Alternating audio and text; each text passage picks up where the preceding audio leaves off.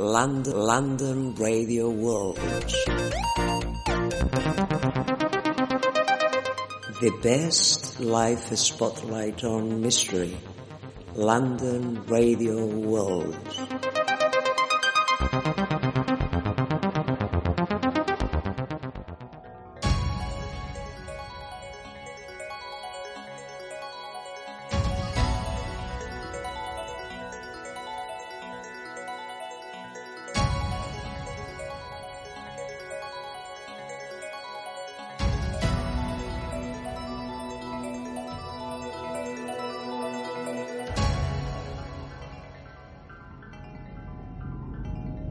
Si en la cara oculta de la luna todo está a punto, vengan las cinco notas.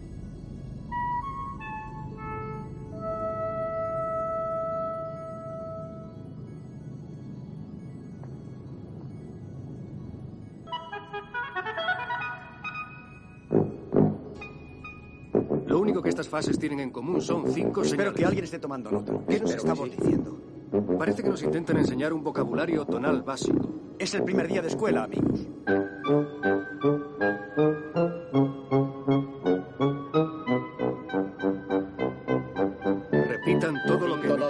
Nota por nota. Tenemos traducción en su audioseñal. Tomamos la iniciativa en la conversación. Ya.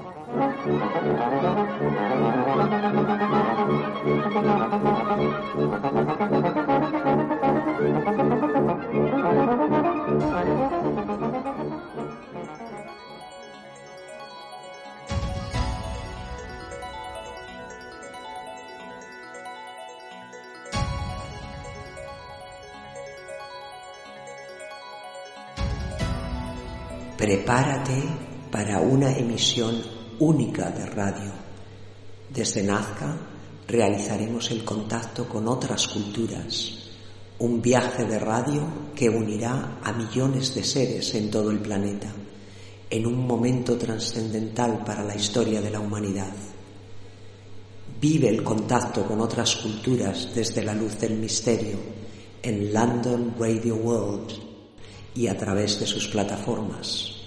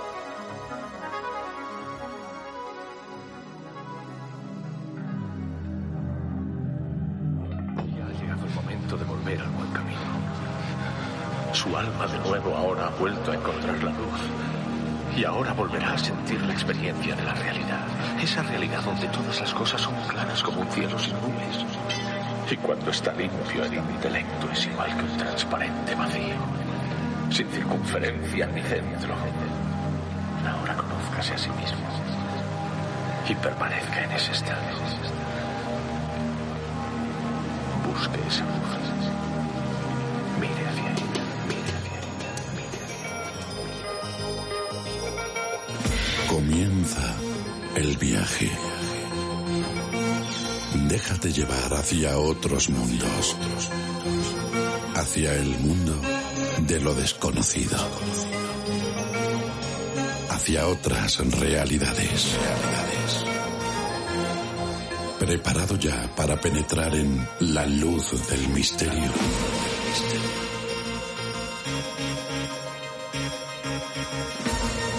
Una idea original dirigida y presentada por Julio Barroso.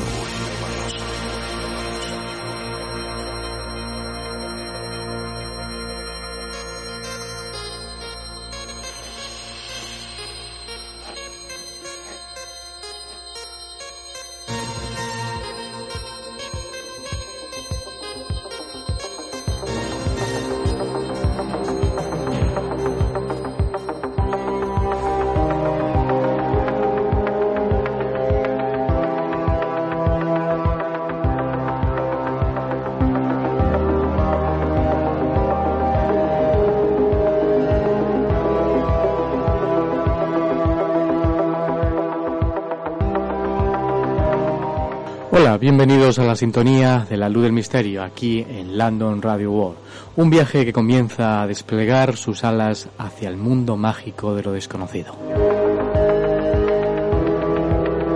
Un viaje de radio que nos lleva a las miras de ese día del contacto, el día 14 de mayo de este año. Eh, pronto, muy prontito, porque ya estamos en el mes de abril y eh, pronto terminará y estaremos ya en mayo, el día 14 de mayo.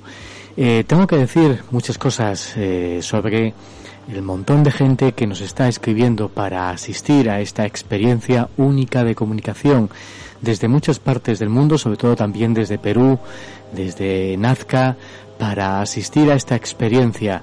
Decirte y repetirte, nuestros compañeros lo están haciendo. No eh, existe ninguna inscripción, no hay que hacer absolutamente nada, ni inscribirte en eh, ninguna web para asistir a la experiencia de radio. La experiencia de radio empezará a las 7 de la tarde en Perú, en Nazca, en la ciudad de Nazca. Te, acércate al Hotel Majoro, a donde está situado el planetario del Hotel Majoro. Lógicamente la seguridad te eh, ayudará a entrar, es entrada libre para asistir a la experiencia de radio. El SEC de Radio de la Luz del Misterio Live que se montará eh, al lado, mismamente al lado del planetario del resort del Hotel Majoro.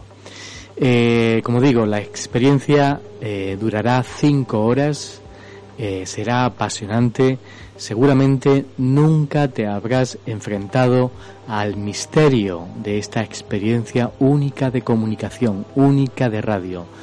Hacía tiempo que no se hacía algo como lo que vamos a hacer en tierras nazqueña va a ser algo inolvidable, emocionante, eh, que vas a poder vivir, bueno, allí en Perú, lógicamente, y a través de las ondas en cualquier lugar del mundo. A través de YouTube Live, a, través de Facebook Live, a través de Twitter Live, muchas formas de acercarte la emisión en directo y como digo también algo importante para que no te olvides del horario. Eh, allí donde te encuentres, nos escuchan desde más de 35 países. La luz del misterio se escucha, cada semana se descarga eh, desde 35 países, desde incluso hasta de Rusia se nos descarga la emisión, eh, desde Sudamérica, Centroamérica, Estados Unidos, desde países escandinavos. Hay que deciros que por favor, atentos porque la hora de emisión será a las 7 de la tarde hora peruana. Eh, exactamente no sé en, en, los diferentes lugares donde nos sintonizáis, donde os descargáis la luz del misterio, a qué hora será. Sé que aquí en el Reino Unido serán la una de la mañana del sábado día 14 al 15. En España serán las 2 de la madrugada. En Estados Unidos creo recordar, si no me confundo por favor, las 8 de la tarde, creo recordar. Sé que también en México, creo recordar, creo que serán las 8 de la tarde. Eh, lógicamente en Bolivia, en eh, Ecuador, en Chile, eh, será la misma hora. pero no obstante, por favor, iros a confirmar, a contrastar qué hora será en vuestros lugares donde nos sintonizáis, donde os descargáis la sintonía de la Luz del Misterio, el programa de la Luz del Misterio. Eh, el programa comenzará a las 7 de la tarde, hora peruana.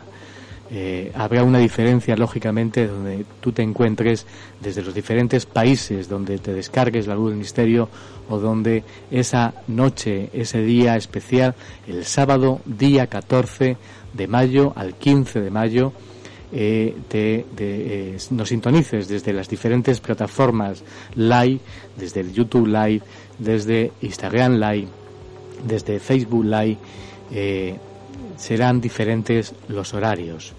Y por favor, contrástalo para que no te pierdas, para que desde el primer momento vivas la experiencia única de radio, las grandes sorpresas que vamos a vivir desde este país mágico que es el Perú y desde Nazca.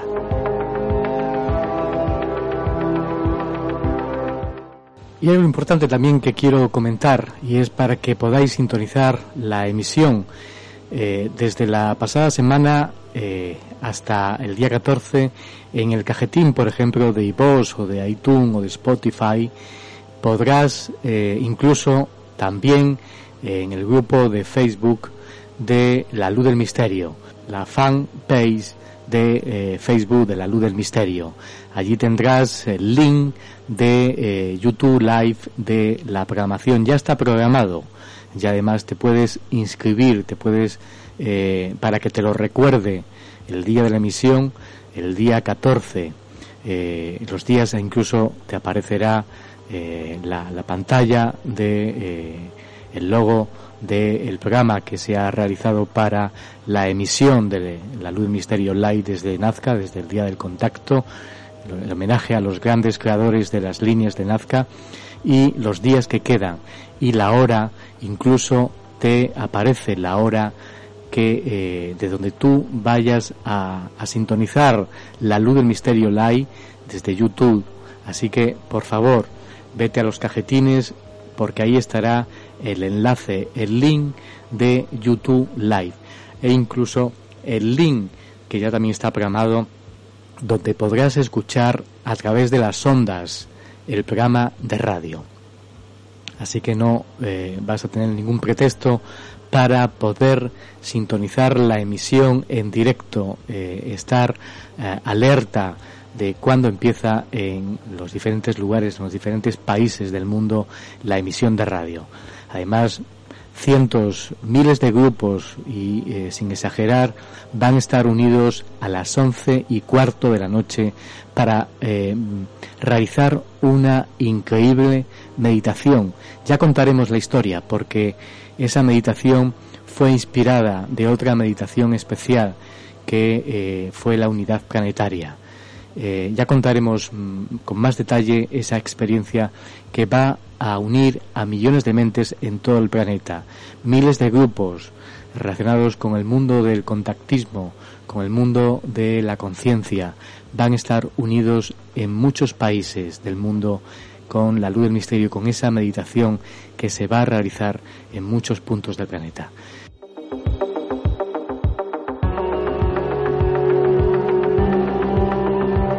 Hoy el viaje a la luz del misterio nos va a llevar a un tema apasionante que es el tema de los visitantes y contactados. Esas visitas que parece ser que hay en muchísimos puntos del planeta. Llevamos desde la historia, desde los, albores de la historia, recibiendo visitas. Ahí están desde Capadocia, desde Argelia, en diferentes lugares donde nos han quedado posiblemente huellas de esos seres que nos visitan desde más allá del espacio. Eh, hablábamos también hace unas semanas con Joyce Mantilla de todas esas pruebas que se están encontrando en el Perú. Y vamos a hablar con uno de esos contactados. Él es Manuel Estrada. Nos va a hablar de experiencias incluso vividas desde los ocho años con estos seres. Va a ser algo sorprendente. No te despegues de la radio porque también vas a vivir el misterio en primera persona. Y luego viajaremos atentos hacia el Perú, porque algo va a ocurrir en Nazca, no solo nuestra experiencia, eh, algo está ocurriendo realmente en estas tierras y sobre todo en el lugar donde vamos a hacer la emisión. Y no te lo digo por decírtelo, te lo digo porque eh, los detalles, eh, los hechos que están aconteciendo, algo importante, muchas mentes personas, psíquicos, canalizadores, están percibiendo cosas extrañas. Y en Nazca va a ocurrir algo el día 29 y 30 de abril de este año. Se va a celebrar el segundo foro UFO, el segundo foro nacional de ufología en Nazca. Y desde allí nos van a contar toda esta celebración el día 29 y 30 de abril un acto que tendrá lugar, como digo, además en el consistorio de la municipalidad de Nazca. Algo interesante que tenemos que estar atentos porque posiblemente sea la preparación a esa emisión, a ese día del contacto, el día 14 de mayo. Desde allí conectaremos con eh, Nazca para que nos hablen de todo ello. Y nada más me queda para esta presentación que estés atento, que no te despegues de la radio, de la luz del misterio, allí donde te encuentres, en, desde cualquier dispositivo eh, que nos esté siguiendo, el viaje a la luz del misterio de esta semana comienza de esta manera. Venado Tuerto, Argentina, 1978. Juan Oscar Pérez era un niño de 12 años que vivía en una estancia de campo junto a su familia. Como todos los días, unas horas antes del amanecer, Juan salió en busca de su caballo que luego lo trasladaría hasta la escuela. Sin embargo, esa madrugada parecía poseer una atmósfera muy extraña. En la estancia cuando yo salí había neblina ya. Y yo veía que el caballo en vez en cuando largaba las orejas así para adelante. Cuando el caballo larga las orejas así para adelante, eh, que te está señalando o viendo algo que vos no lo alcanzás a ver ni lo, ni lo escuchás. El caballo de Juan parecía advertirle sobre una extraña estructura que apareció misteriosamente en medio del campo, a la que el niño llamó casilla. Cuando llegó cerca de ahí, empecé a mirar para arriba porque se prendió unas luces, parecía unas luces arriba. Ahí quedé como decir, digo, qué rara la casilla esta. Era muy rara. Durante años, el doctor Néstor Berlanda trabajó junto a Juan para tratar de comprender qué fue lo que sucedió esa noche.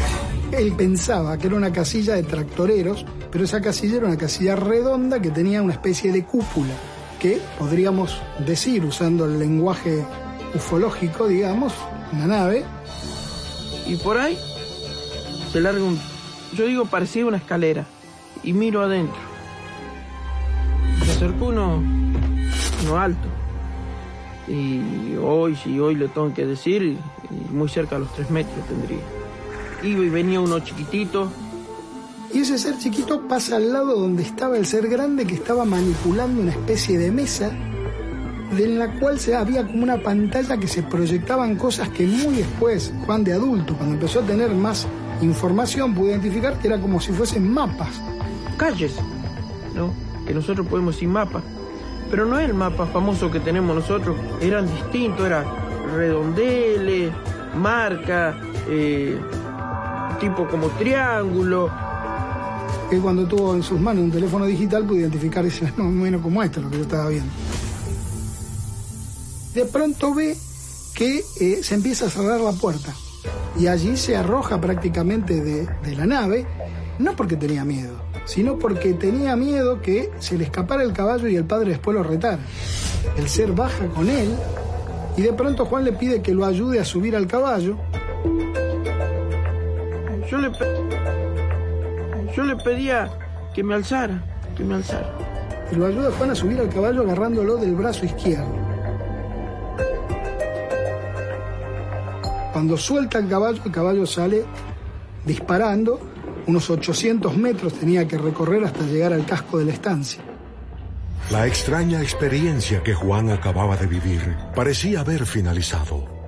Sin embargo, le había dejado una marca que cambiaría para siempre la forma en cómo trabajaba su mente. Y me paso la mano así. Cuando miro, oh, qué lastimadura que tengo. Me miro así. Tenía un tajo como un labio, así para afuera. El tema es que en vez de sangrar, salía como un agua. Como una picadura en una víbora, ¿no? No sé cuánto estuve, mucho tiempo, ¿eh?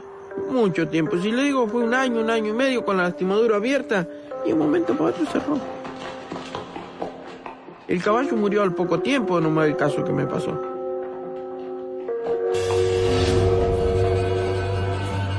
Un chico de 12 años viviendo en zona rural no sabía absolutamente nada de la temática ovni y no puede inventar semejante relato. Si él es un descendiente de familia guaraní, donde existen leyendas por doquier, tanto en Argentina, Paraguay, ¿por qué si tenía que inventar algo no inventó algo de eso, a lo que él seguramente ya había escuchado?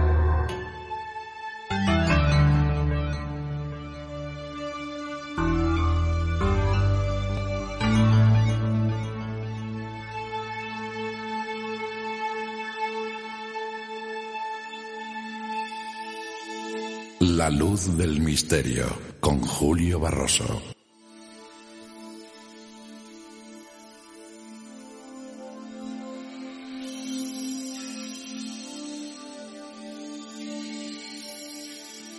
Y viajamos en la luz del misterio, en London Radio World, al mundo de los visitantes y contactados con uno de los más curiosos. Y les digo lo más curioso porque luego lo van a entender. Él es un viejo amigo conocido, él es Manuel Estrada, está en España en estos momentos. No sé si está en Málaga, pero lo saludamos y ahora nos cuenta. Muy buenas, Manuel Estrada, ¿qué tal? Muy buenas tardes desde España, pues estoy bien, estoy bastante bien, eh, tratando de intentar eh, integrar todas estas nuevas situaciones que se están produciendo en, el mundo, en este viejo, hermoso, pero también a veces convulsionado mundo. Mm. Me encuentro ahora mismo en la provincia de Córdoba, aunque resido desde hace un tiempo en el norte de España, pero me encuentro muy bien y me alegra enormemente poder saber de ti porque pocas personas saben que nosotros, con una pequeña diferencia de, tiempo, de, años, comenzamos muy, muy, muy cerca uno del otro en el mundo del misterio, en el mundo de estos hechos absolutamente trascendentales y que nos conocimos hace muchísimos años, afortunadamente. Cierto. No sé si hace 25 o 30 años que nos conocemos en tierras extremeñas en Extremadura. No sé, eh, eh, porque eh, yo me gustaría hacer un poco de historia, pero bueno, antes de ello, ¿te gusta que te, que te digan que eres contactado o no te gusta que te digan esta palabra, utilicen esta palabra? Julio, es que desde hace un tiempo ya no juzgo, ya no opino, ya no... Ya, solo, ya solo siento, no, no lo sé, ya, ya no opino, Julio, ya no, ya no juzgo eh, no, no, no me importa, porque la verdad es que yo creo que nos, tú también eres un contactado a tu manera, ¿sabes? Mm. Ahora te contaré cosas, ahora en, en, directo voy a decirle, te contaré cosas eh, eh, al aire y que los oyentes también saben algunas cosas porque estamos preparando algo muy interesante. Eh, no, no, sé si te puedo decir algo, porque no nos estamos viendo, como bien saben los oyentes, face to face. porque yo tengo un aspecto. no, no, lo digo porque hace un rato estaba escuchando programas antiguos de la Luz Misterio. La Luz Misterio cumple 27 años, ha cumplido 27 años y eh, escuchaba programas que yo hacía contigo hace 25 años. y, la, voz que tienes es, completamente diferente. La luz del misterio es mayor que tú, Julio. Tú eres más, bueno, tú eres más joven. No, no, yo tengo, yo voy a hacer 50 años que no se nota, que no se nota. nunca has envejecido. Dios, mío, pues igual que tú, perdona que te lo diga, pero yo he estado mm, revisando fotografías tuyas y yo decía, ¿este se ha hecho algo o, no ha cambiado absolutamente nada, casi? Es increíble. Vamos a, a, la a la cuestión porque eh, ahora te dedicas no solo, bueno, decir, a la búsqueda de este misterio, sino también te dedicas a las medicinas alternativas, a la hipnosis, a la sofología, a la acupuntura, ¿no? En un centro de terapia que no sé si creo que has fundado tú mismo con tu compañera actual o no. Una escuela, sí. Escuela.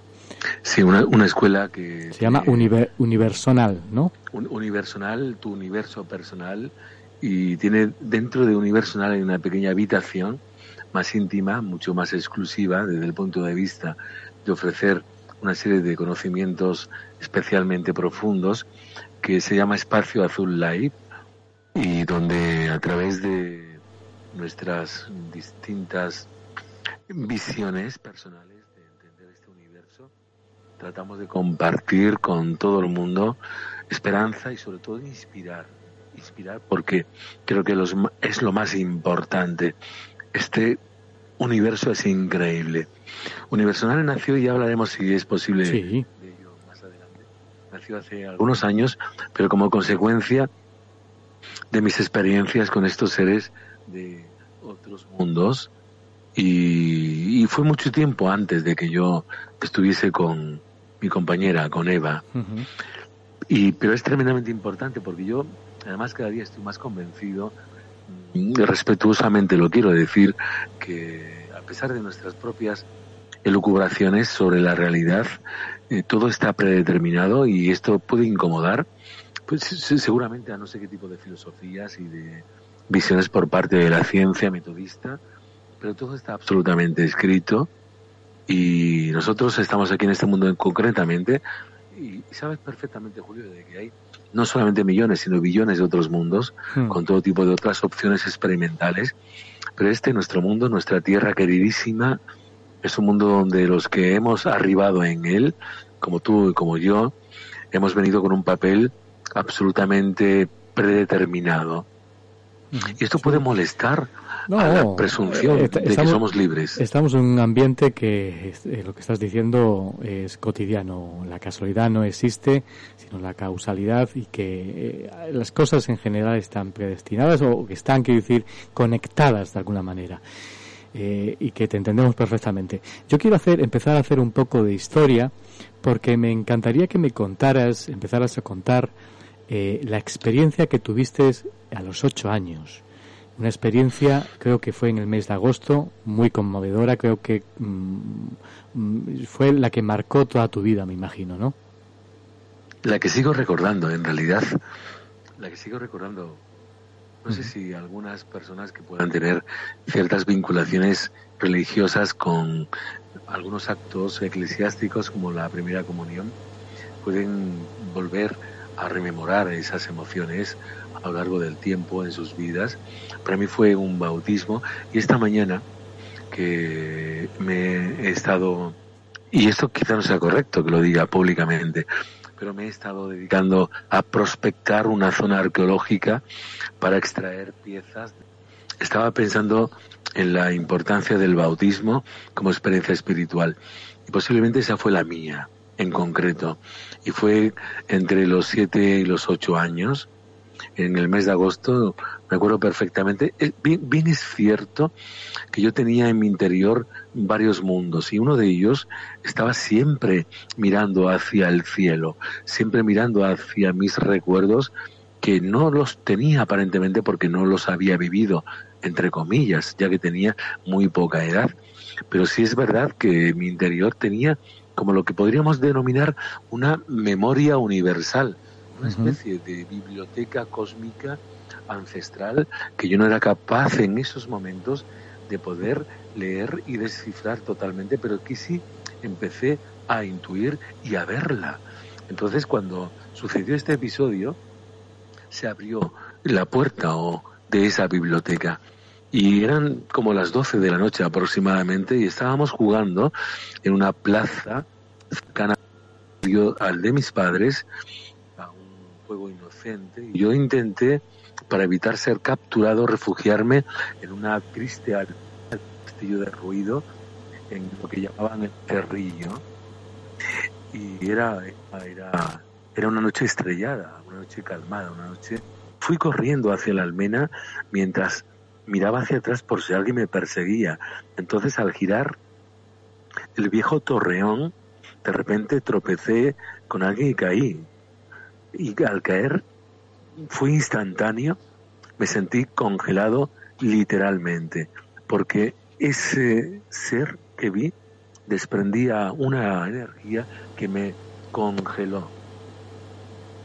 Quizás en el fondo para protegerme a mí de las emociones. Que estaba sintiendo fue instantáneo pero al mirarle al verlo sentí tanta paz sentí tanto por un lado tanto alivio eh, algo como muy reconocido, muy familiar, pero al mismo tiempo igualmente sentí como cierta vergüenza, como cuando mi padre me reñía al hacer algo travieso y yo inclinaba la cabeza en sentimiento de arrepentimiento. Y no sé por qué, pero cuando él me miró sentí una mezcla de vergüenza y una mezcla de gratitud y reconocimiento.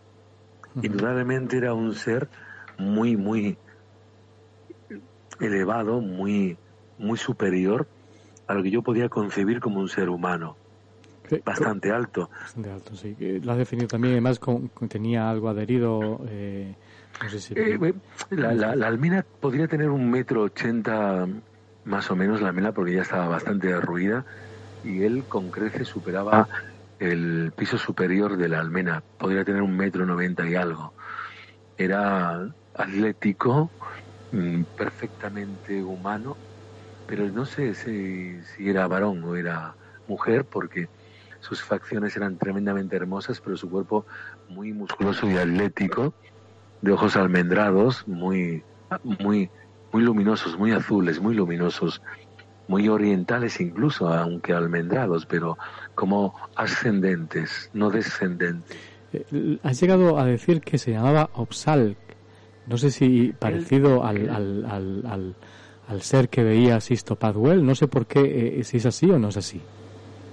Bueno, eh, de esto podríamos hablar muchas cosas porque efectivamente en esta primera ocasión él se identificó como Oxals y además eh, él cuando mm, pronunció mentalmente, porque yo no lo escuché oral o vocalmente, fue una comunicación mental, él cuando pronunció mentalmente su nombre, Oxals, dirigió su mano hacia su pecho donde había un emblema que a mí me impactó porque desde muy niño me causó conmoción, que es el sello de Salomón o la estrella de David. Los tres triángulos invertidos y hermanados fraternalmente. Ciertamente, a los pocos segundos, si es que se puede hablar de tiempo, eh, sentí una cierta tranquilidad porque, insisto, Julio, que mm, experimenté un reconocimiento, experimenté una familiaridad tan sonriente y afable que muestra una serie de, de, emanaciones energéticas totalmente eh, cercanas y abrazadoras. Yo sentía que me estaba energéticamente como abrazando y pero insisto de que tampoco podía moverme. Yo estaba observándolo en esa primera ocasión por otro nombre. Me dijo bienvenido nuevamente y este es el principio de tu camino. Hmm. Y tienes que prepararte para puntos suspensivos. Curiosa experiencia. Eh, fue la primera que, como bien dices, te marcó bueno, pues con acontecimientos sí, Sí, porque realmente me comentabas acerca de hecho de si había habido algún tipo de implicación experimental y significativa, sobre todo desde el punto de vista personal sobre dicho lo y sí, sí lo hubo porque como te estaba comentando anteriormente, yo nací con una serie de anomalías físicas significativas que después se corrigieron, pero que desde mi niñez me tuvieron una situación bastante... me provocó cierta actitud introspectiva en mi, vida y en mi forma de, de, relacionarme con el mundo. Además, en aquellos primeros años tenía una multitud, una cantidad extraordinaria de ensoñaciones o de visiones en mis sueños muy inquietantes, como digo, que incluso provocaban en mí cierto temor. Entonces, independientemente de mis problemas físicos, mis padres también estaban bastante preocupados por lo que me sucedía en cada noche. Así que una vez, curiosamente, a lo se brindó para ayudarme y poco a poco me sentí fuerte y aliviado y poco a poco además empecé a recuperar la movilidad de mis piernas. Mi padre, el agradecimiento de ello, ¿me oyes? Sí, te escucho, pero estamos escuchando. En, agradecimiento de ello, mi padre, pues le compartió eh, algunas de las cosas que a mí me ocurrían, y sobre todo especialmente determinados escritos que yo hacía. Este médico finalmente investigó junto a otro conocido dichos escritos y dedujeron que los garabatos que yo usaba para tales escritos en realidad eran arameo antiguo y los tradujeron. Entonces, en la traducción de esos textos yo experimenté mentalmente una especie de eclosión, inesperada y volcánica erupción de recuerdos, emociones y sentimientos. Entonces comprendí muchísimas cosas y vi muchas cosas y de alguna manera creo que pude acceder a una biblioteca universal en mi interior. Todos tenemos un alma y una memoria de lo que hemos vivido anteriormente, seamos que deseamos. Yo recordé esos libros de mis vidas, no, no, no me atrevo a decir mis vidas pasadas, no me atrevo a decir eso, me atrevo únicamente a mencionar de una existencia anterior. Una de las cosas que te puedo decir, es que este símbolo, el sello de Salomón, que, es que es antiquísimo, que no se remonta únicamente a la historia bíblica, sino que va mucho más allá, fue, eh, eh, es, es, es de hecho el resultado de una de un hermanamiento entre los seres de las estrellas y una serie de comunidades humanas en multitud de pueblos antiguos hace miles de años, cuando se estableció un hermanamiento, una asociación, una colaboración para intentar llevar este mundo a un alumbramiento en un futuro próximo que quizás tenga que ver con este tiempo. No, no, no te adelantes mucho para esas preguntas ya premonitorias sobre los acontecimientos que vivimos, que vive la Tierra. De alguna manera, quiero ir indagando paso por paso sobre algunas cuestiones interesantes para conocer un poco tu trayectoria. Eh, bueno, nosotros, como ya has comentado al principio, hemos estado juntos en muchas ocasiones, incluso en salidas, en alertas ovni. Recuerdo, no sé qué relación tenía contigo otro contactado que yo conocí eh, en una alerta ovni que era Jacinto. Eh, no sé Jacinto si... Pizarro, Jacinto Pizarro Corbacho. Exactamente, sí, sí. Exactamente. Él procedía, no sé si él sigue en Venezuela porque él eh, creo que se, se recluyó en Venezuela. Sí, sí, sí, en Venezuela, sí. Y no sé si tenéis algún contacto eh, personal vosotros o de recurrencia de, de las experiencias. No, no, sé por qué teníais relación, porque habéis tenido, me imagino que las coincidencias eh, en salidas y en, y en experiencias ovnis en alguna ocasión o no, no, no. Hemos tenido, ya hace bastante tiempo de que no tenemos una relación realmente intensa ni tampoco, ni siquiera a veces ocasional, por circunstancias.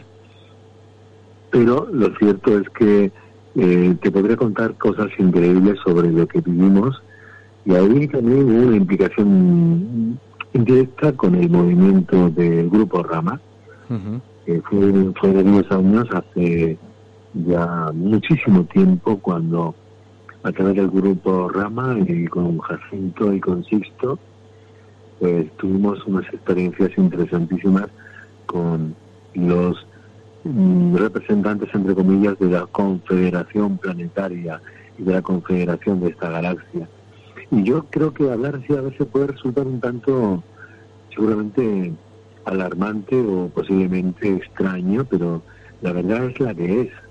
No puede ser otra. Yo tenía 15 años cuando por primera vez estando en la isla de Ibiza, en España, tuve acceso al grupo Rama por una serie de circunstancias muy interesantes. Y en una ocasión, tras un contacto basado en la escritura automática o psicografía, tuvimos la confirmación de un avistamiento en la playa de Esvedra, Carador, Ibiza, una zona que todavía hoy sigue siendo colonia de hippies, una de las pocas colonias de ese movimiento en todo el mundo.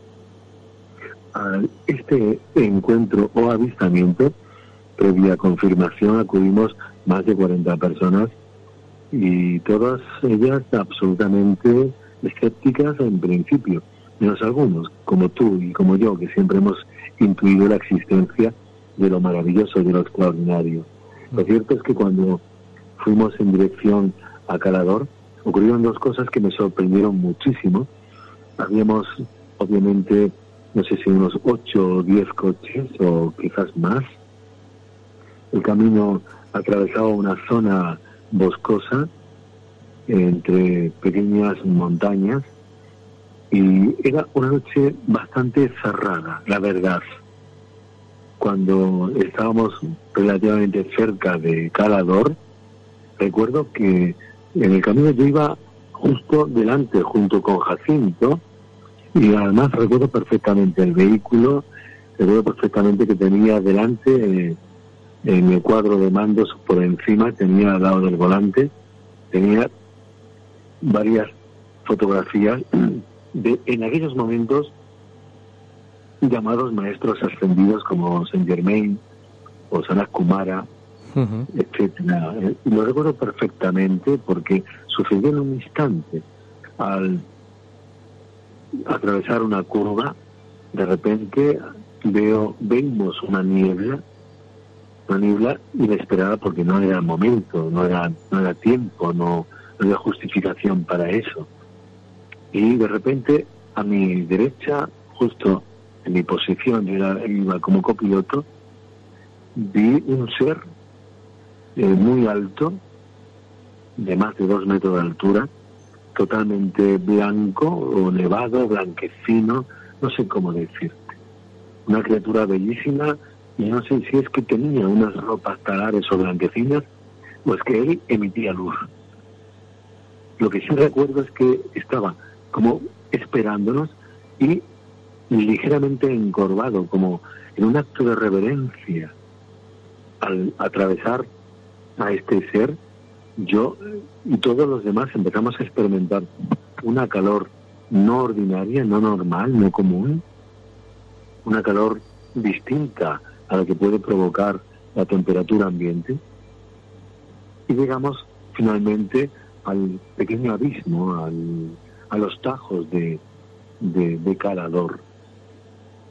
Entonces eh, estábamos todos mm, expectantes y a la hora convenida, que eran las 12 de la noche, de repente, eh, en un punto del mar, como unos 150 o 200 metros de nuestra posición, empezó a visibilizarse una masa verdosa en el agua que provocó que ésta efervesciera como una ebullición.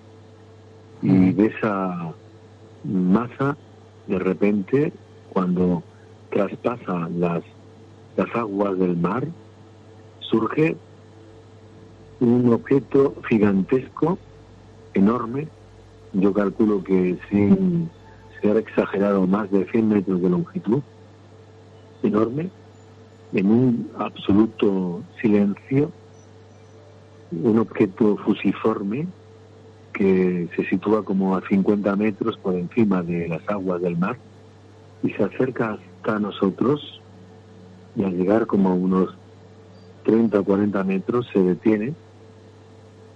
Y ahí se produce el paroxismo porque de repente el objeto era algo vivo, algo que presentaba en su frontal unas 30, 30 ojos de vuelo, ventanillas,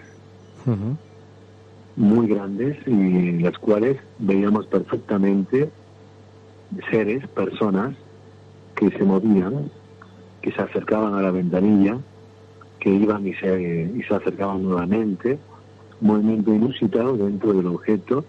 Hubo personas en el grupo que se fueron espantadas, otras que lloraban, otras que agradecía, otras que... Y no, no, no, no tuvisteis, que decir, no sentía, no había ninguna influencia eh, que, causada por esa luz o esa supuesta nave. Eh, vosotros estabais en un coche, ¿no? En un coche, me decías. Era un calor, un calor, un calor extraño, un calor envolvente, un calor mantoso, un calor como una manta. Y no, no actuaba de forma, que decir, eh, electromagnética, que decir, no alteraba algunos elementos eh, mecánicos de algunas cosas que vosotros tuvieseis, el coche, por ejemplo, no No, no, no, no, nada, en absoluto. absolutamente nada. En absoluto. Estuve durante unos 10 minutos, después se elevó unos 30 o 40 metros más, y en un movimiento incomprensible de aceleración sin aceleración, porque no sé cómo explicar esto, no soy tampoco muy experimentado en física, pero experimentó una aceleración instantánea desapareció sin ruido y sin molestar nada. Pero al instante, al instante, una parte importantísima de nuestro horizonte marino se cubrió de bombillitas de luz. Y entonces ya la gente eh, experimentó una sensación distinta, eran como velitas por encima de la superficie de las, de las aguas y estuvieron hasta el amanecer. Y después poco a poco fueron disolviéndose o bien apagándose. Eso eh, fue en Ibiza.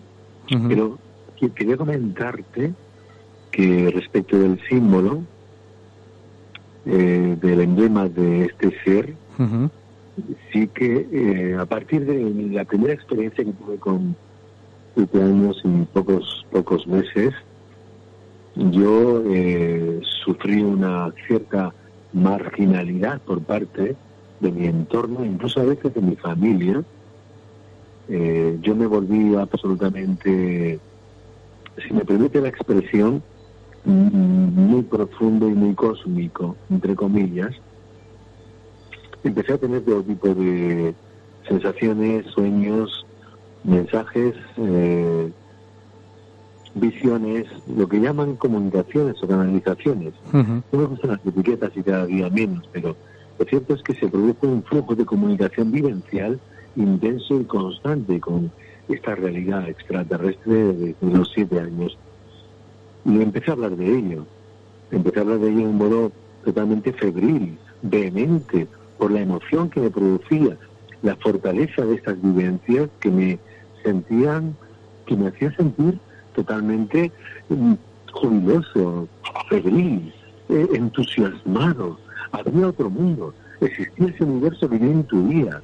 Esa realidad que lo que yo soñaba eh, estaba ahí, no, no estaba loco.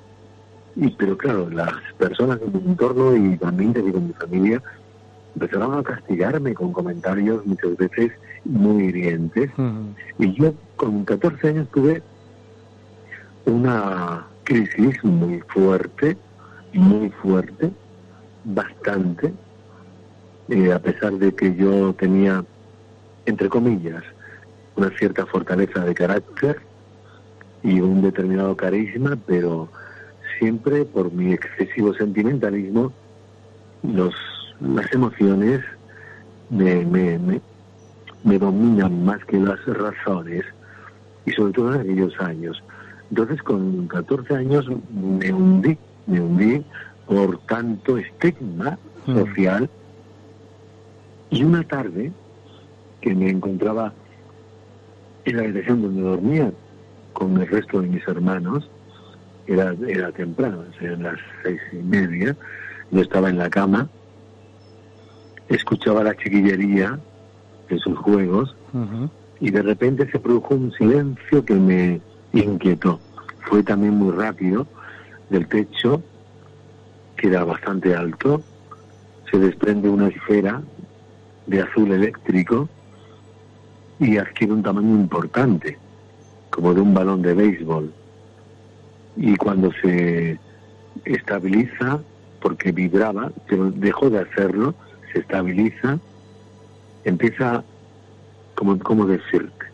Empieza a lloverse empieza a deshacerse en lluvia azul y forma un cuerpo. Yo ¿Y, esto estabas tú solo en esa zona o, nadie lo pudo ver? Estaba en la ah. habitación de mis hermanos y entonces cuando se produce esto me quedo igualmente mm, hierático, no pude mover el cuello y se forma un cuerpo. Solamente lo vi hasta la cintura, no pude mover más mi, mi cabeza y lo volví a ver a él era el mismo ser. El mismo ser. El que vi con siete años y me tranquilizó. Esta experiencia está registrada en un libro que un escritor conocido en España, quizás amigo tuyo también, Javier Pavón, que es abogado y también escritor e investigador del fenómeno OVNI y uno de los mayores colaboradores de Juan José Benítez, eh, publica en un artículo que dedica en un, bueno, en un capítulo que dedica de un libro 50 casos de ovnis inéditos en España y por Amazon, perdón, que no quería tampoco dar en esos términos aparentemente publicitarios, pero él recoge esas experiencias en 15 páginas en un capítulo que dedica a mi relación el mismo libro.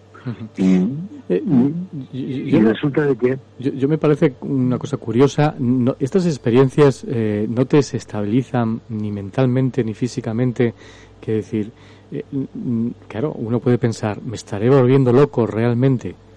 Lo pensé muchas veces, Julio, pero también, mira, te voy a contar una cosa que no he contado nunca públicamente.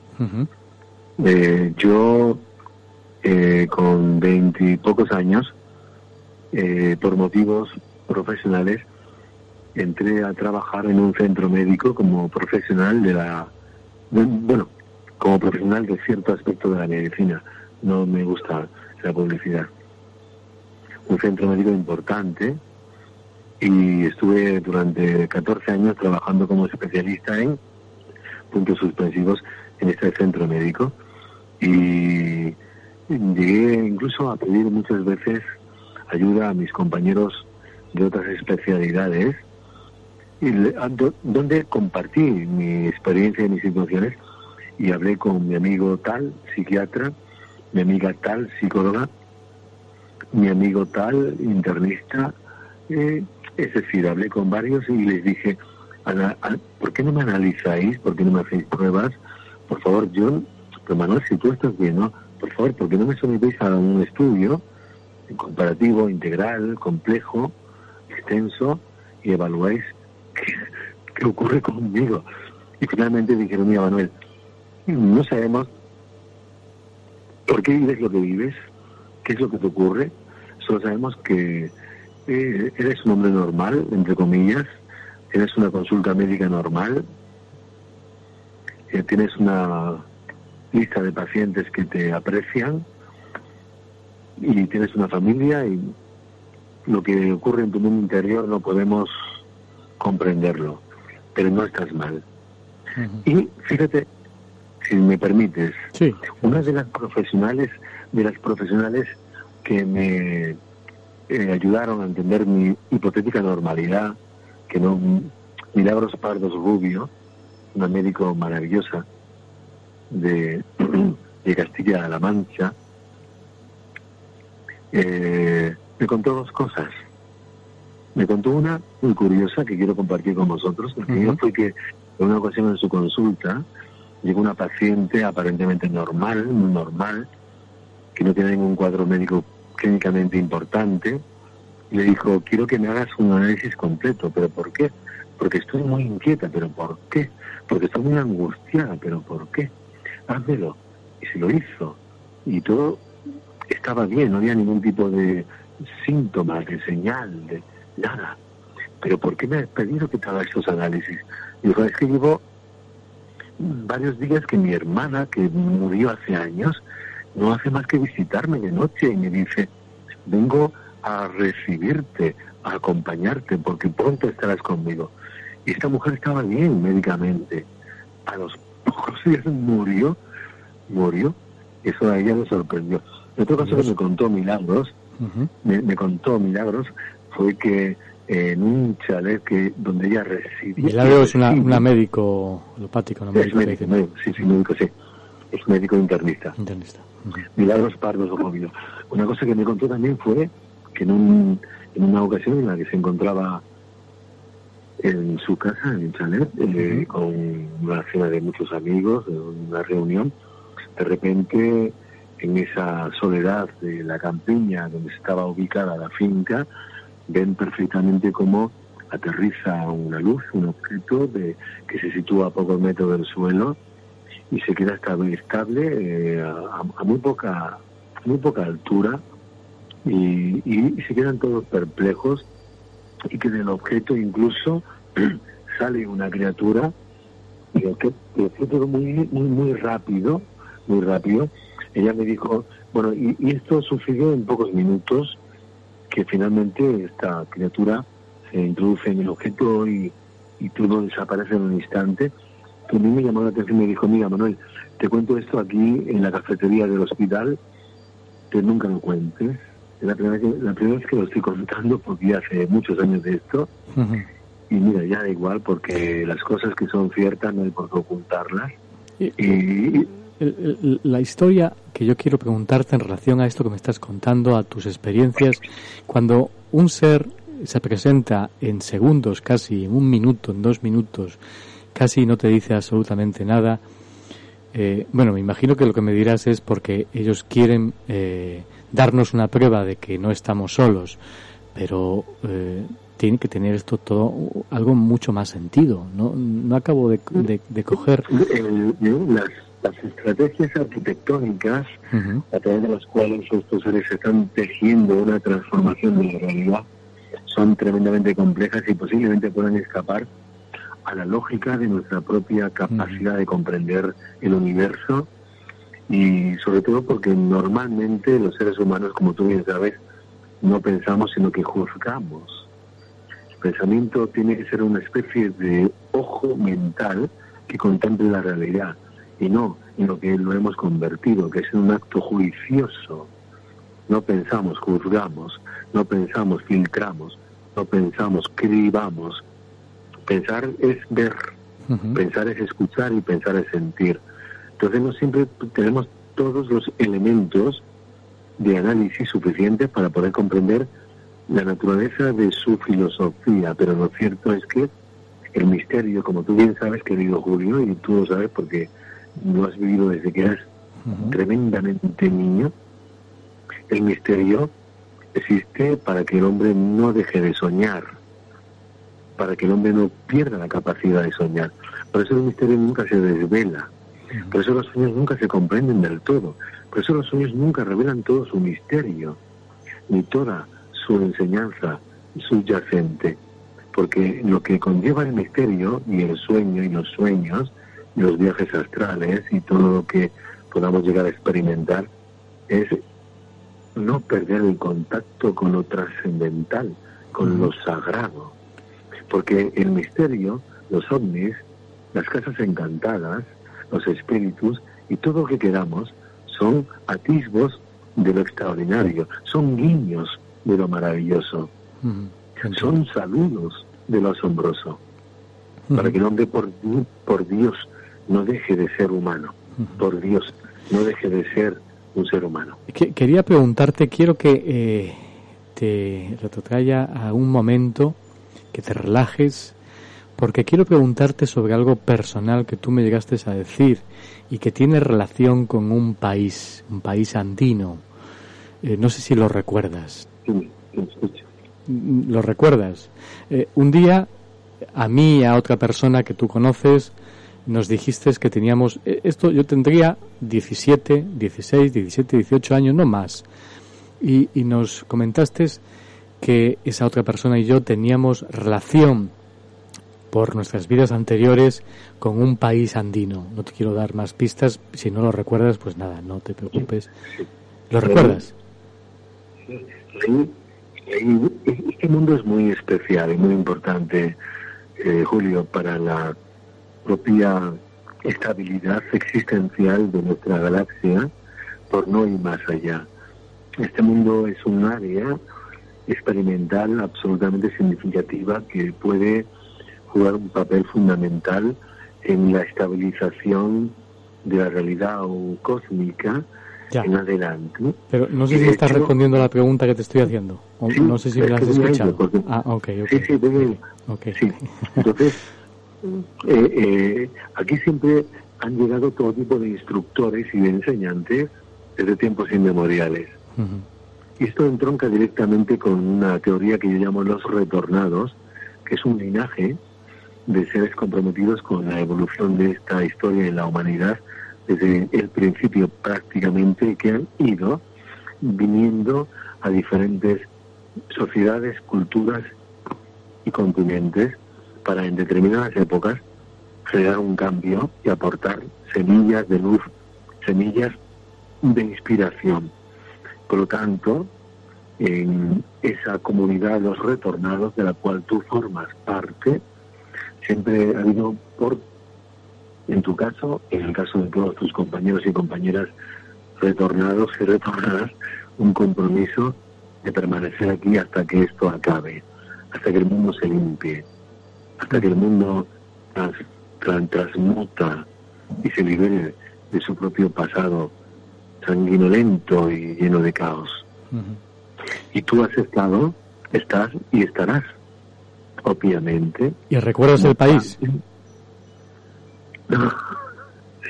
Julio, has estado en varios, hijo mío. Pero el país el que tú me comentaste en su momento. Has estado en Perú, has estado en Egipto.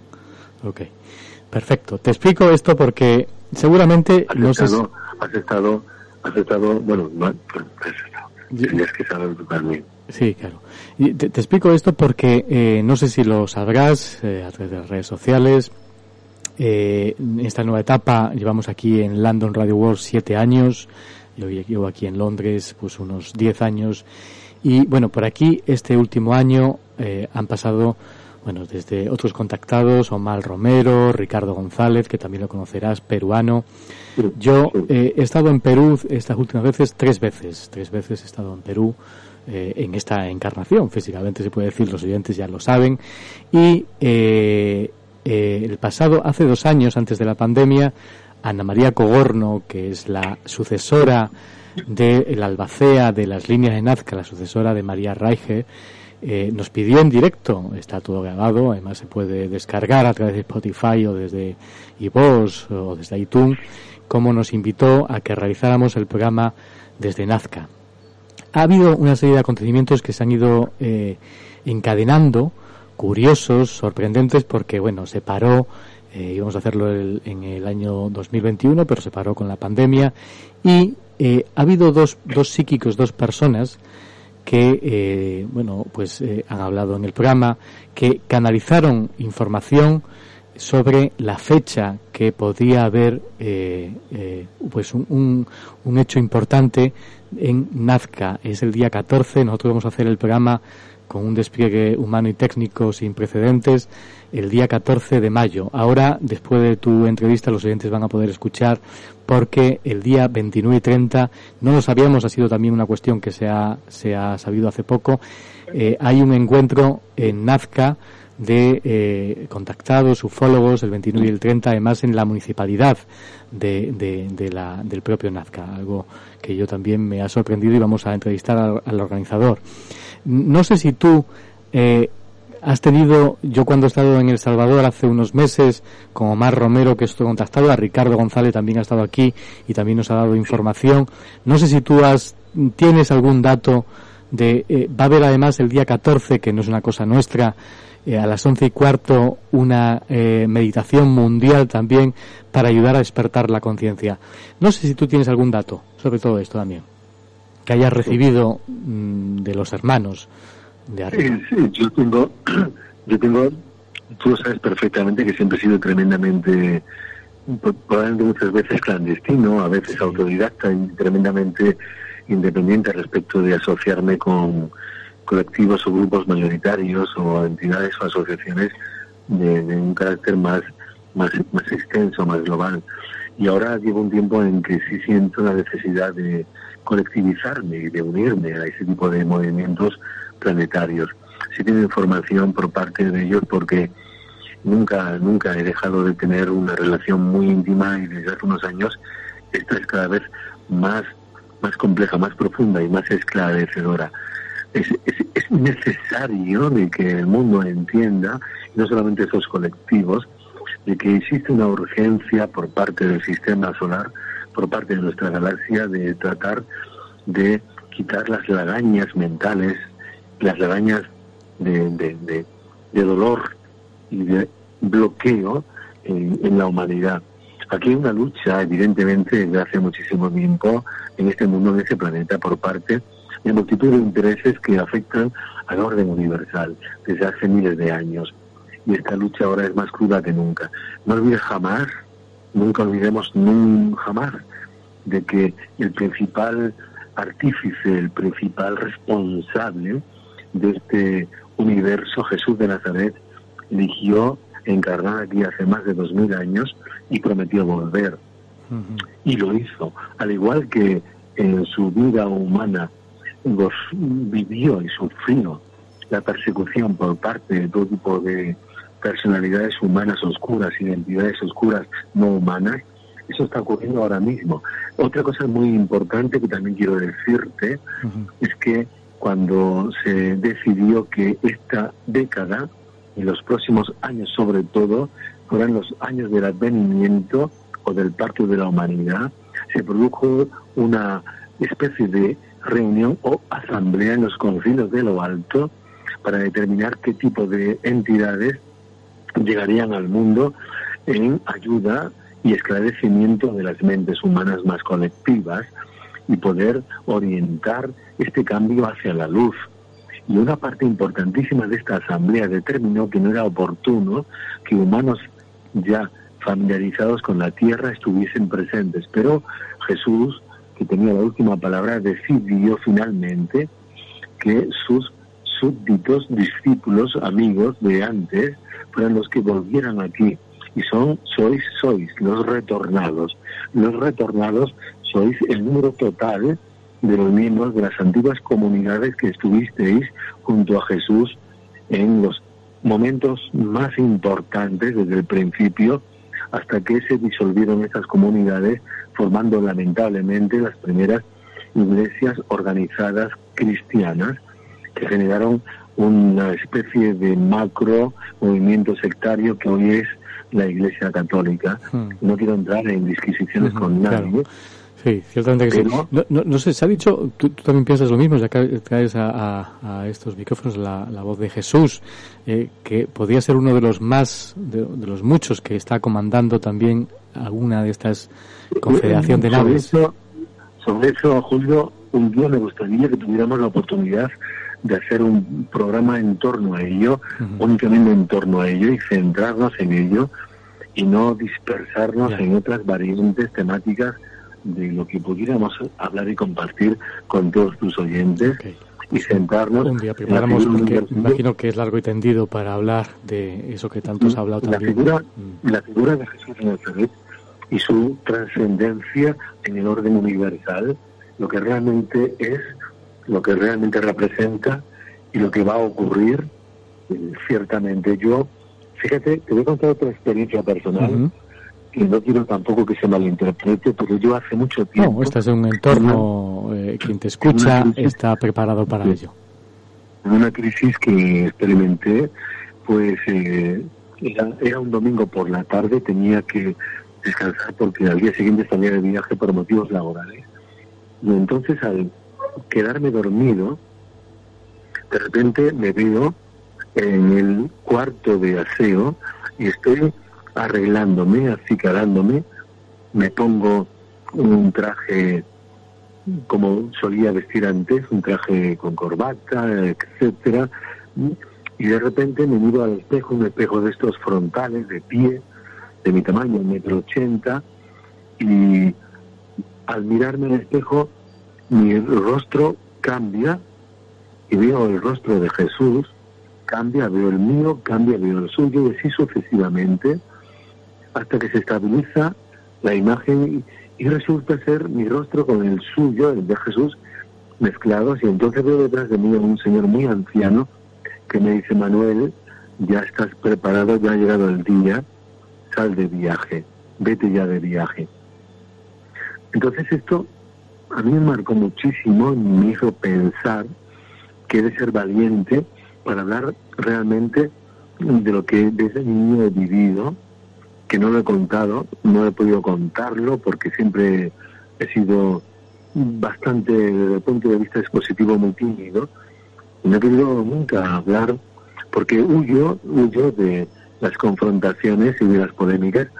No me interesa en absoluto convencer, sino simplemente compartir y especialmente inspirar esperanza en base a exponer realidades universales que son mucho más hermosas y esperanzadoras, como digo, de lo que se cree, al margen de que sí es verdad que existe igualmente una confrontación galáctica, entre comillas, que probablemente vaya a terminar en pocas en, pocas décadas o, en muy poco tiempo. Ten en cuenta también, Julio, de que Jesús de Nazaret es un Dios. Existen muchos dioses, probablemente miles de dioses, Jesús es uno de ellos y los dioses nunca mienten, ni por forma ni por defecto. Y él, en sus, una de sus últimas apariciones públicas, tras la resurrección, afirmó categóricamente, volveré después de una gran tribulación. Hmm. Y él no miente, los dioses no pueden mentir. Entonces hay dos cuestiones muy interesantes. La primera es, ¿volverá? La segunda, después de una gran tribulación, pero si el mundo lleva en tribulación hace miles de años, ¿a qué se refería? ¿Algo aún peor incluso que la guerra de Ucrania con Rusia? ¿A probablemente un acontecimiento cósmico? No se sabe, o sí, ya hablaremos de ello. Hmm. Pero cuando él afirmó que vendría después de una gran tribulación, mm, hay que tomarlo muy en cuenta porque Jesús como buen hombre y como Dios no mentía. Y además dijo, volveré. Eso es muy interesante. Mm, imagino. Eh, sí, algo, algo lógicamente se percibe en el ambiente y más en estos momentos que vivimos, en estos momentos de convulsión en el planeta Tierra. Tal vez son ciclos que estamos viviendo de la humanidad. Eh, ¿Piensas tú que eh, algo puede ocurrir el 14 de mayo? Ya que muchas mentes bueno, pues, han percibido cosas y están organizando la historia en un punto concreto, como fueron las líneas de Nazca. Sí, sí. Eh, estoy, estoy, seguro que en junio de que va a ocurrir algo, pero no de un modo espectacular ni tampoco. No, no claro, lógicamente, yo también lo creo así. sino que se trata de las conciencias del planeta, las conciencias que puedan. Exactamente, Si me permites que no quiero ofender ninguna sensibilidad, pero no creo que sea de un modo, es decir, ni espectacular ni tampoco mediático, sino que va a suceder una oportunidad para tratar de infiltrar, y digo intencionadamente infiltrar esperanza en la mente humana a través de una mayor comunicación entre los monitores mentales, entre los ángeles guardianes, entre los ayudantes cósmicos y los seres humanos dispuestos a abrazar a estos seres de luz, a estos seres celestes.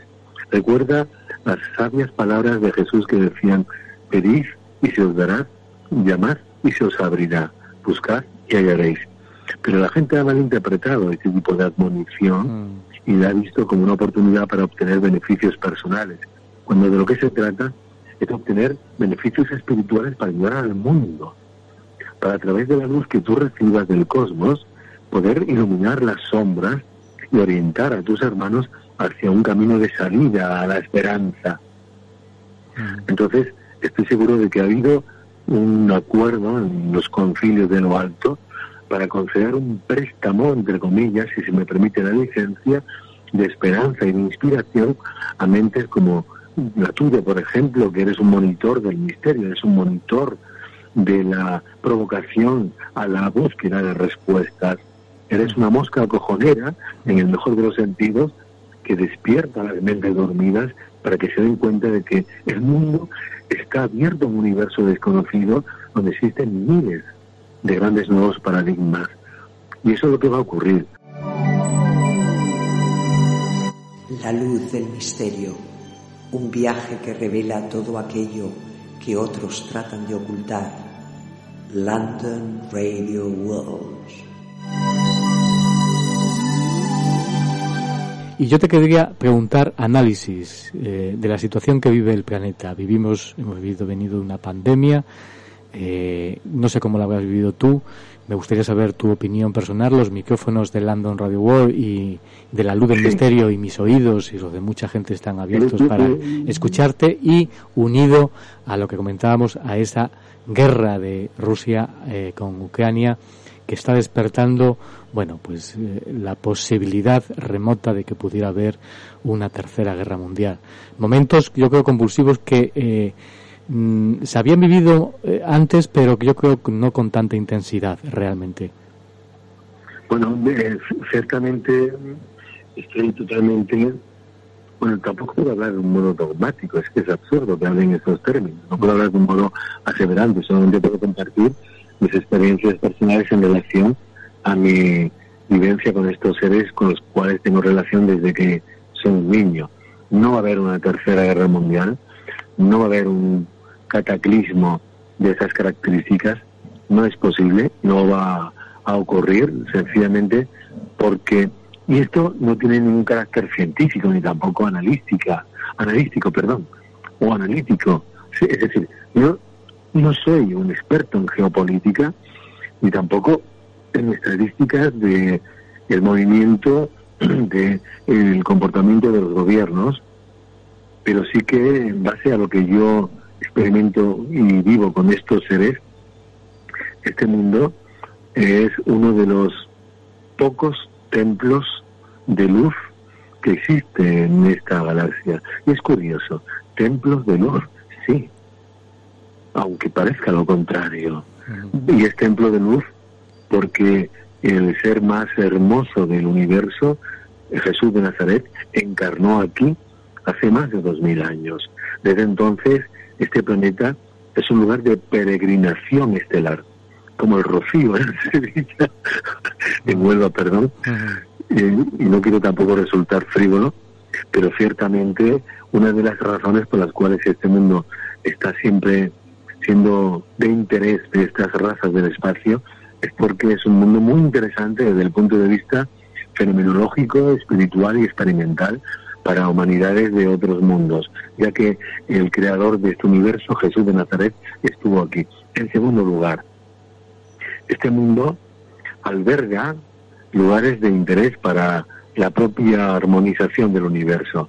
En tercer lugar, Jesús de Nazaret tiene aquí intereses personales, por motivos que un día compartiremos en tu programa.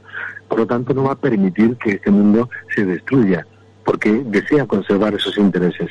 Y ahora diré lo más ofensivo y lo más totalmente irreverente.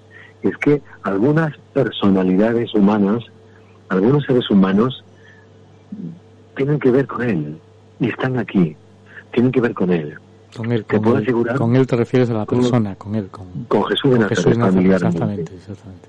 Sí, hecho hay un gobierno oculto de origen celeste que eh, vela el destino de la humanidad y ese gobierno está ocupado por una serie de personalidades entre las cuales posiblemente pueda estar María y posiblemente pueda estar Judas y posiblemente puedan estar otros seres que tienen una importancia relevante y que tuvieron que ver con él, con Jesús de Nazaret. Entonces, si están aquí es por algo. A lo mejor, tú sabes perfectamente que las profecías significa advertencia, no condena. Y que tal vez detrás de estos posibles acontecimientos haya una advertencia y no un hecho irresoluble. no una Advertencia estamos teniendo hace muchos, muchos tiempos. No sé, por aquí es, mi- es una opinión que tal vez no, no, decir, no sea la categórica, como tú bien dices. Aquí han pasado semanas pasadas, pues, eh, expertos en geopolítica, eh, astrólogos, gente que tiene una visión, mm, a lo mejor que yo entiendo que eh, el momento, el- el- el mundo está viviendo un momento trascendental y de sufrimiento. Me imagino a lo mejor para, eh, como tú has dicho algo que tal vez tiene conexión, para eh, que el mundo no desaparezca, pero sí para transmutar a otra realidad diferente. Eh, yo creo que, que- que eh, todas las humanidades, todos los, to- todas las civilizaciones que han pasado por la Tierra han vivido sus ciclos. Y yo creo que eh, el capitalismo está completamente obsoleto. Vivimos una realidad tecnológica que sobrepasa la realidad espiritual y eso lo estás viendo tú también mejor que yo. Y me imagino que algo tiene que ocurrir para que el ser humano despierte. Nos están dando cachetadas por todos los lados. La pandemia, mm, yo tengo también mi forma de, de pensar sobre la historia, nunca lo hemos contado aquí, pero lógicamente eh, nos están dando cachetadas de que algo por detrás está ocurriendo y necesario para el ser humano. Eh, además estamos dormidos, gran parte de la humanidad está dormida en los eh, dispositivos, eh, en las redes sociales. Algo yo creo que, como tú bien decías, eh, eh, hay una rivalidad entre diferentes energías ahí arriba. No sé qué, qué piensas de todo esto. Así es, así es, evidentemente, pero todo esto forma parte de algo maravilloso en el fondo y algo extraordinariamente trascendental. Y es porque este mundo está recibiendo desde hace tal vez siglos o más tiempo todo tipo de personalidades y entidades que están experimentando con la dualidad, están experimentando con lo más básico y primitivo de la realidad para finalmente alcanzar algo increíble, que es la profunda comprensión y la transmutación. Obviamente, también hemos de tomar en cuenta otros aspectos, y es que si este mundo tal vez, tal vez, estuviese desde el principio destinado a albergar a grandes proyectos solares, a grandes humanos y humanas portadores de semillas divinas, fue interés de los contrarios evitar esa progresión y ese alumbramiento. Y por eso se han producido tantas batallas.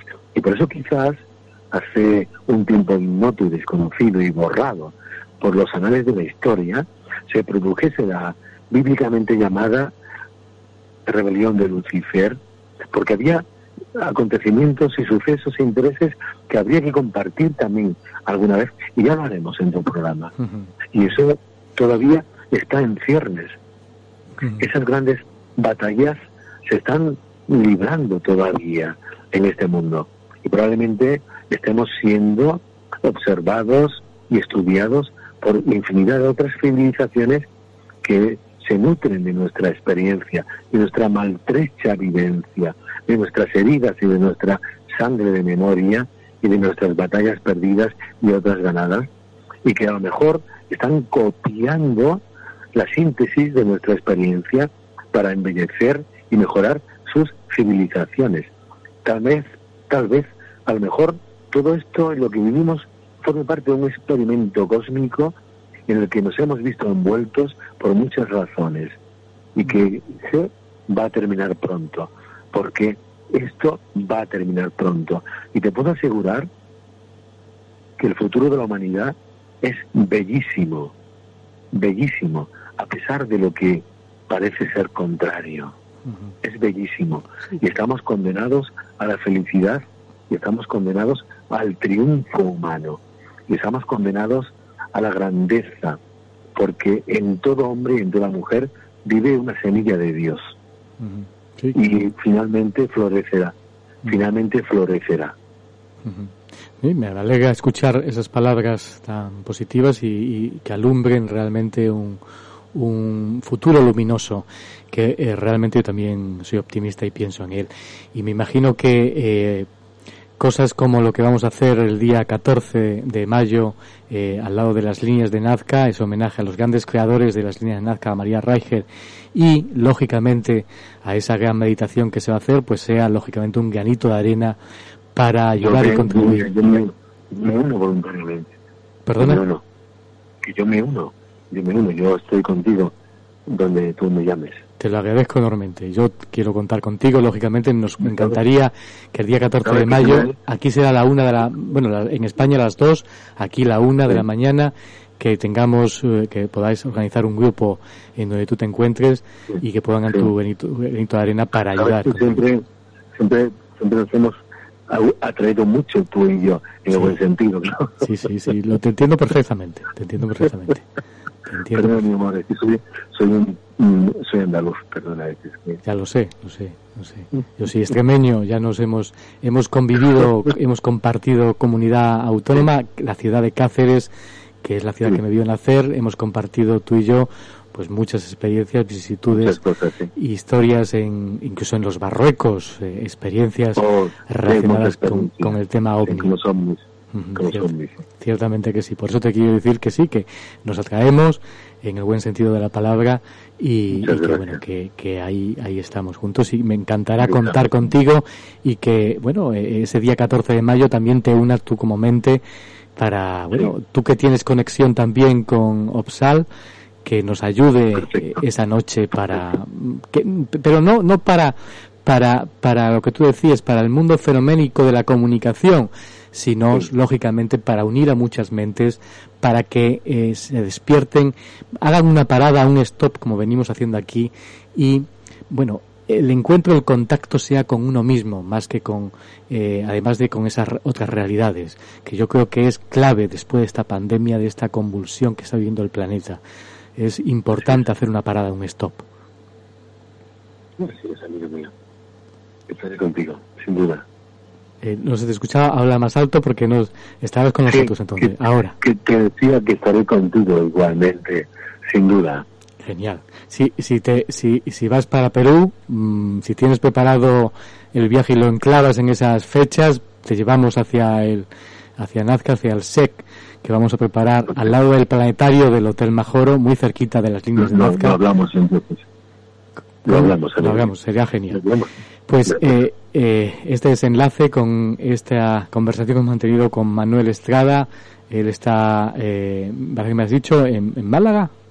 ¿Estás? Pues sí, vivo, vivo en Burgos, pero estoy en Córdoba. Estás en Córdoba, en Pero vivo, vivo, vivo en Burgos, la ciudad más fría de España. Ciertamente sí. parecida, a Lon- parecida a Londres. Sí, sí, cierto, cierto. Yo también alguna vez he pasado por Burgos y es terrible, te hiela completamente. Eh, para los oyentes que quieran seguir investigando sobre Manuel Estrada, estar en contacto, eh, ¿tienes alguna página web? Sé que eh, hay un fanpage que es, creo que universal, univer, Universal. universal, Universal. exactamente, Espacio, espacio Azul Live. Azul Light, en Facebook, ¿no? Sí, Espacio Azul Live de Universal, sí. Ahí es fácil encontrarte. Ahí estoy yo con mis hermanos de las estrellas. Ahí está, perfecto. Pues nada, se unan todos los que quieran conocer más, eh, apasionante. Eh, Manuel Estrada en las eh, en Facebook, en las redes sociales es fácil encontrarte. Eh, Universo, Universona y Universal. Universonal, exactamente. Sí, tu, tu universo personal. Universal, Exactamente, sí, sí, son dos palabras, me imaginaba que univers, eh, universo y personal, universonal.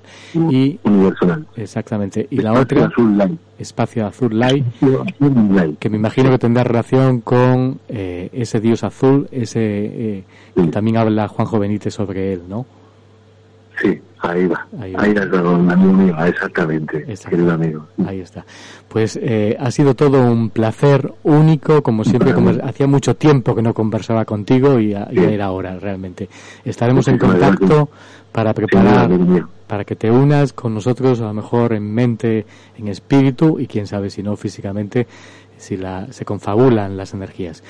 Eh, te deseo lo mejor. gracias. Un fuerte abrazo desde Londres. Un abrazo inmenso, de verdad. Y muchas gracias por esta oportunidad. A ti, un fuerte abrazo. Un abrazo.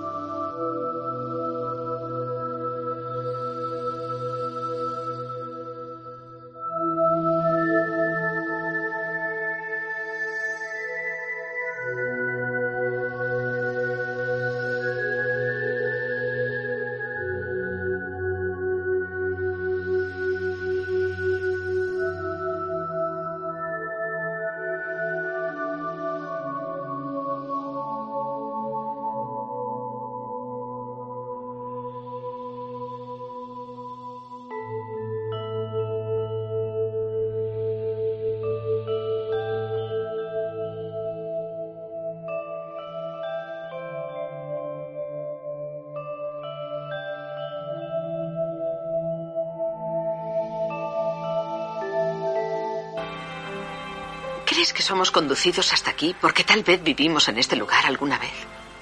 No lo sé. Yo tengo el extraño presentimiento de haber estado aquí antes y ver cómo se alzaban esas piedras mediante un misterioso proceso. ¿En serio?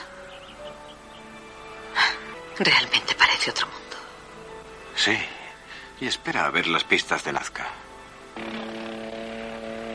Esas marcas son incluso más antiguas que el Machu Picchu. Mucha gente está fascinada por el misterio de su significado. ¿Has visto algún otro ovni? Mi hermano vio uno el mes pasado. Estaba en una de las cimas de las montañas. Llegó volando por detrás de los picos de hielo. Oh, era precioso. Iba a gran velocidad. ¿Crees que esas marcas que vamos a ver fueron hechas por ovnis hace mucho tiempo? No lo sé, señora. Mire, véalas usted misma. Vaya. Fíjate bien, lo más curioso es que ninguna de esas líneas puede verse desde el suelo, solo son visibles desde el aire. Por tanto, eso hace pensar en que alguna cosa debía volar en esas épocas. Muchos creen que eso de ahí es un astronauta. Sí, parece una figura humana. José, vuela hacia la pista de aterrizaje para que Shirley pueda verla.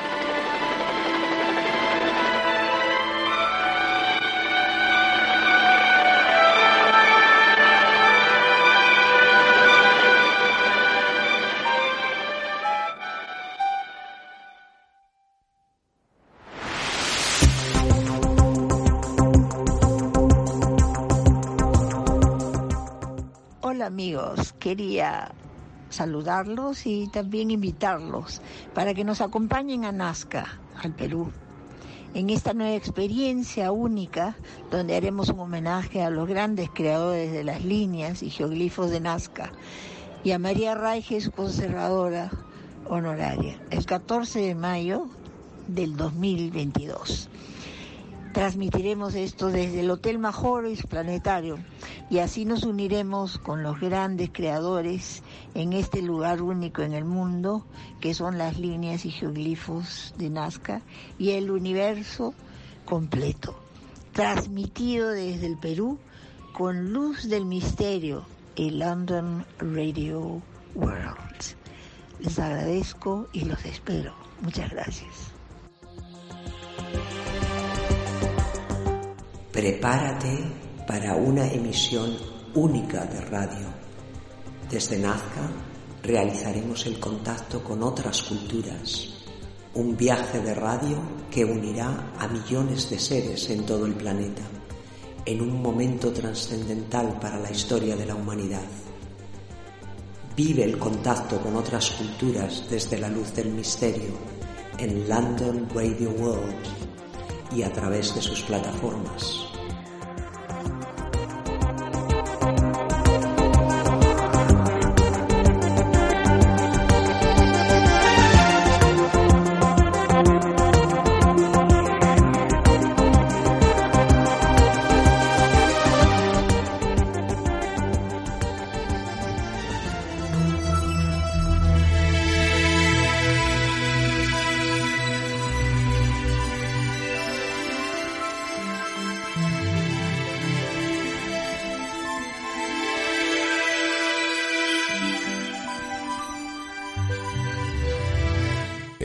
Misterio continúa en la luz del misterio con Julio Barroso.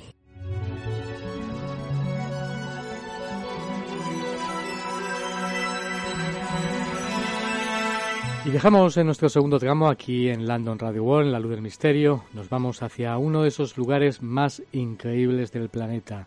Ahí tenemos también puestas las miras, como bien saben, para el Día del Contacto, el día 14 de mayo, el programa especial que haremos en Nazca y que eh, en esa tierra mágica algo importante está ocurriendo.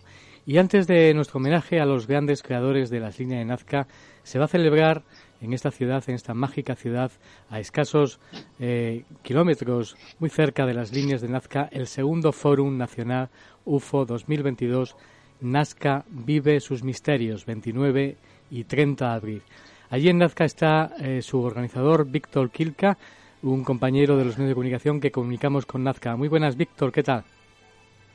Muy buenas tardes, amigo Julio. Eh, saludar a tus oyentes allá, quienes están siguiéndote muy de cerca tu programa. Sí, estamos ya en contra del tiempo prácticamente para llevar a cabo este segundo Fórum Nacional UFO Nazca 2022. Eh, Nazca vive sus misterios. Este es el segundo foro y el año, el primer foro se llevó a cabo el año 2017 y en el año 2019 se llevó a cabo el Congreso Nacional OVNI en nuestra provincia de Nazca. Y Cada me cuentas porque creo que también estáis organizándolo para septiembre, me parece, de este eh, mismo año, ¿no? Sí, sí. Pues sí, lo llevamos en el año 2019 y se iba a llevar a cabo también este evento el 2020, pero por el tema de la pandemia suspendió. Pero hoy ya, gracias a Dios, finalmente se va a llevar a cabo este viernes 29 y 30 de abril, que se va a culminar con una vigilia en lo que es el lugar energético de Orcona, que está ubicado a 15 minutos de la provincia de Nazca. Sí, me ha, me ha- me ha hablado mucho de ello Ana María Cogorno, de este lugar, y Juan también me, me ha hablado mucho de este lugar tan especial, que en las fotos aparecen siempre orbes y Sí, así es. cosas extrañas. Vamos primeramente para centrar, para que los oyentes hagan una idea de este eh, encuentro, este segundo Fórum Nacional UFO 2022, que se celebra exactamente el 29 y el 30. Eh, cuéntanos un poco quién va a asistir, quién, eh, quién va a compartir, no sé si, eh, en qué va a consistir, no sé si son conferencias, me imagino, de compañeros que Sí, van a hablar eh, sobre este tipo de fenómenos. Sí, efectivamente, eh, esta conferencia eh, previsto para esta fecha, el viernes 29 y sábado 30, en ambos días vamos a llevar a cabo vigilia ovni allá en el sector de Orcona. El porque en el lugar de Orcona es lugar de mucha energía y cotidianamente los o la- las personas nacionales o extranjeros que van al lugar constantemente ven avistamientos de ovnis en el lugar. Eh, Este lugar viene desde el sector de Cerro Blanco, la duna más alta de América. es la ruta de Cerro Blanco y el sector de Orcona. Cabe indicar que en Orcona eh, y en esos lugares no solamente se ven estos avistamientos, sino también en el sector de, de la ciudadela Cahuachi. Mira, eh, principalmente el tema del fórum, no solamente vamos a buscar el tema de las, los avistamientos en, de ovnis en Nazca, sino también este hallazgo ocurrido hace cinco años, en el cual se hizo posible gracias a... Nazca te refieres. Sí, eh, gracias a un amigo, el arqueólogo francés Thierry Yaman, que mm, dio a saber justamente este hallazgo al Ministerio de Cultura allá hace aproximadamente cinco años. Y vamos a ver también ese tema, vamos a tocar también el tema de las eh, denominadas momias de Nazca, el tema de los avistamientos de, de ovnis, no solamente en Nazca, sino también a nivel nacional eh, también vamos a hablar sobre lugares energéticos que tenemos acá en esta provincia de Nazca. Bien, eh, iniciamos justamente el día viernes 29 a las 8 va a ser la, eh, la recepción, va a haber una mm, eh, inscripción de cada uno de los asistentes, claro, previo mostrando su DNI respectivo, el ingreso es totalmente gratis para todo, gratuitamente para todo nazqueño y para todo nacional. Bien, eh, iniciamos que nuestro gran amigo Joyce Mantía, quien él inicia justamente hablando sobre el tema de los hallazgos de las denominadas momias de Nazca. Eh, también está para esa fecha también nuestro eh, mi gran amigo eh, Klaus Honiger, que viene desde la ciudad de Lima. también ha confirmado su presencia desde Dallas, Martín García, él tiene una, eh, una cuenta eh, o es eh, investigador OVNI y contactado también, más conocido a través de YouTube como el Niño Verde 33. Él está arribando a nuestra provincia de Nazca desde Estados Unidos. Martín García está, el ingeniero Alexander desde la ciudad de Ica. también está llegando también otra otra amiga, eh, como es Marcia Galacín, muy conocida también acá en nuestro país, investigador del fenómeno OVNI. Y también está también nuestro amigo eh, Terry Yaman, también estamos ya, eh, él ha dicho que va a confirmar de todas maneras, va a estar allá. Él estaría en el segundo día, va a hablar sobre estos hallazgos de Nazca, ya porque son cinco años y ya los estudios han determinado que son reales, no son tan falsos como determinaba justamente el Ministerio de Cultura encabezado en ese entonces por la señora Elsa Tomasto. Bien, eh, también eh, cabe indicar que mm, yo también estoy de ponente en el lugar ah, en esa fecha. Voy a hablar de mis experiencias con avistamientos y también eh, durante este tiempo que vengo ya investigando el fenómeno en Nazca, he tenido la dicha de de tener eh, las entrevistas, eh, las experiencias de ciudadanos nazqueños y muy conocidos, muy conocidos en Nazca, que después de muchos tiempo hoy ya comparte sus experiencias con el fenómeno en nuestro país, eh, principalmente en Nazca.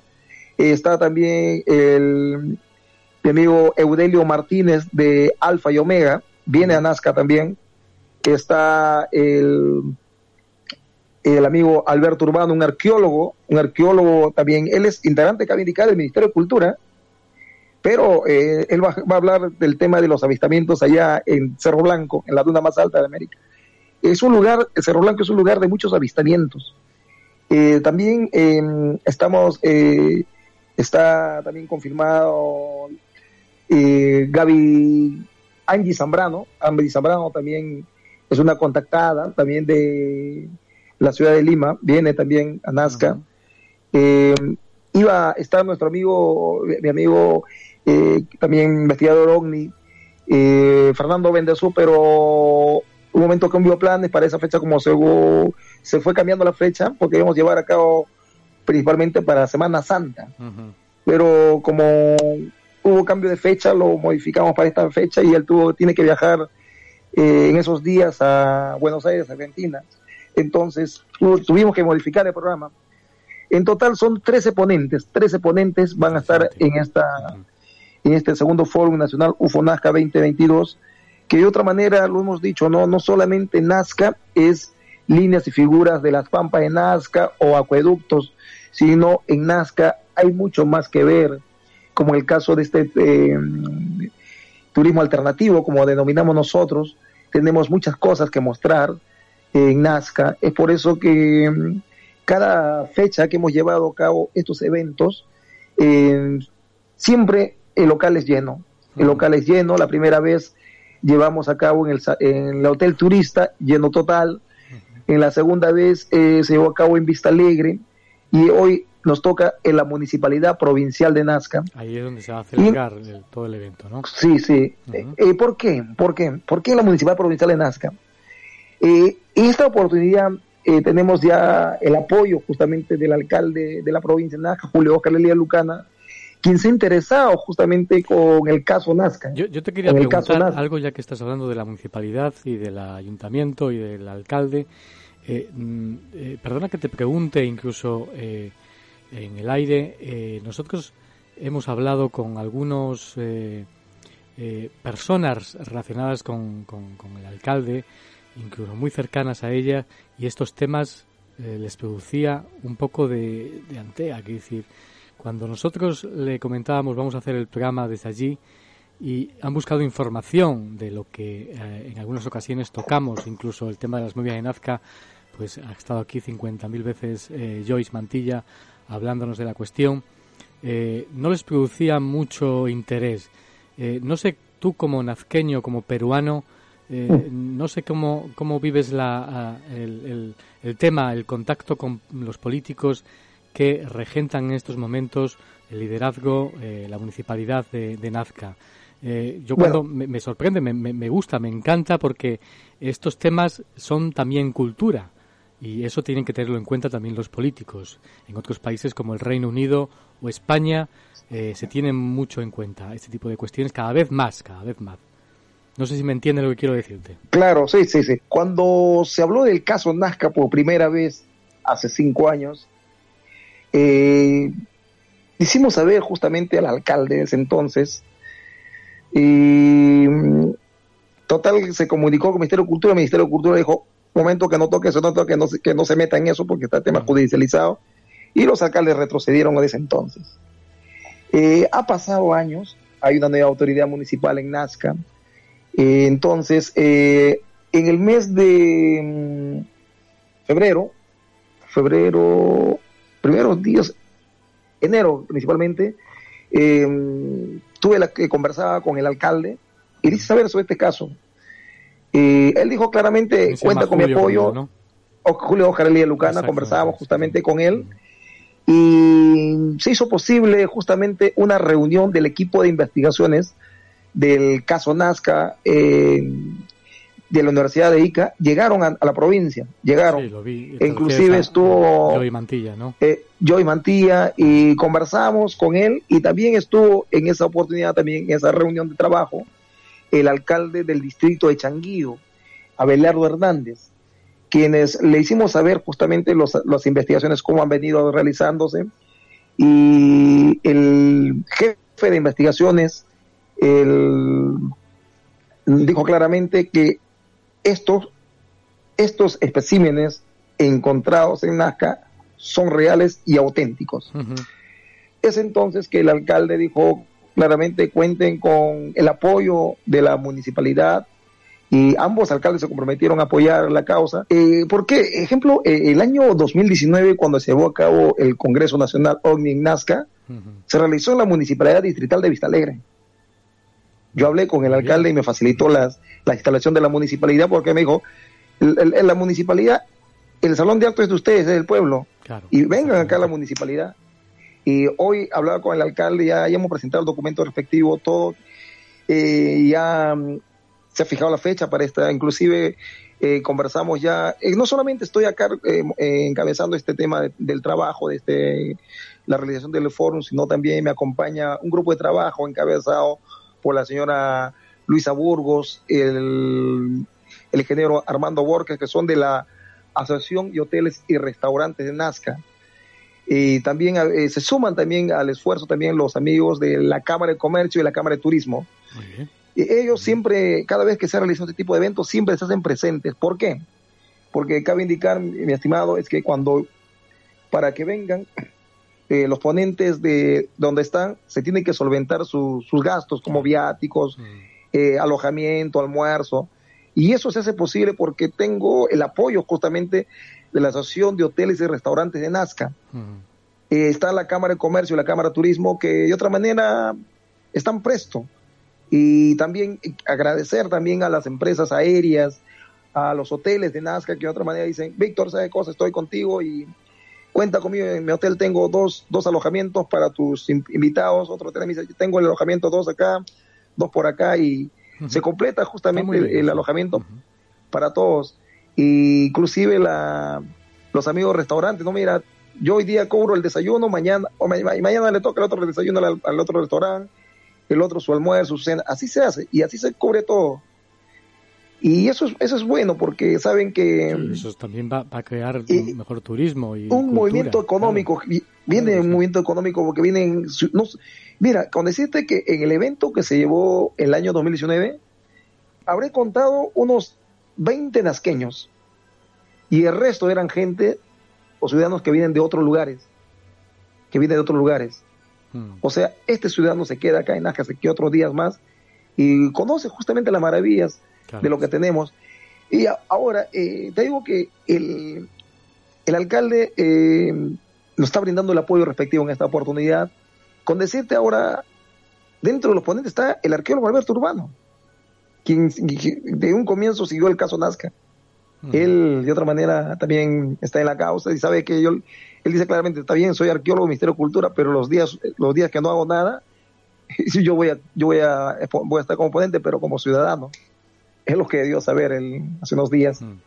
Y te digo, Julio, que este, este evento va a ser importante porque ya hay una expectativa. Me alegro, Sí, me hay alegro una mucho. expectativa. me alegro- Mira, esto, por eso te he dicho, que por eso te digo, de que la primera vez, la primera vez que se realizó el año 2007, había gente que se oponía, ¿no? ¿Qué hacen acá?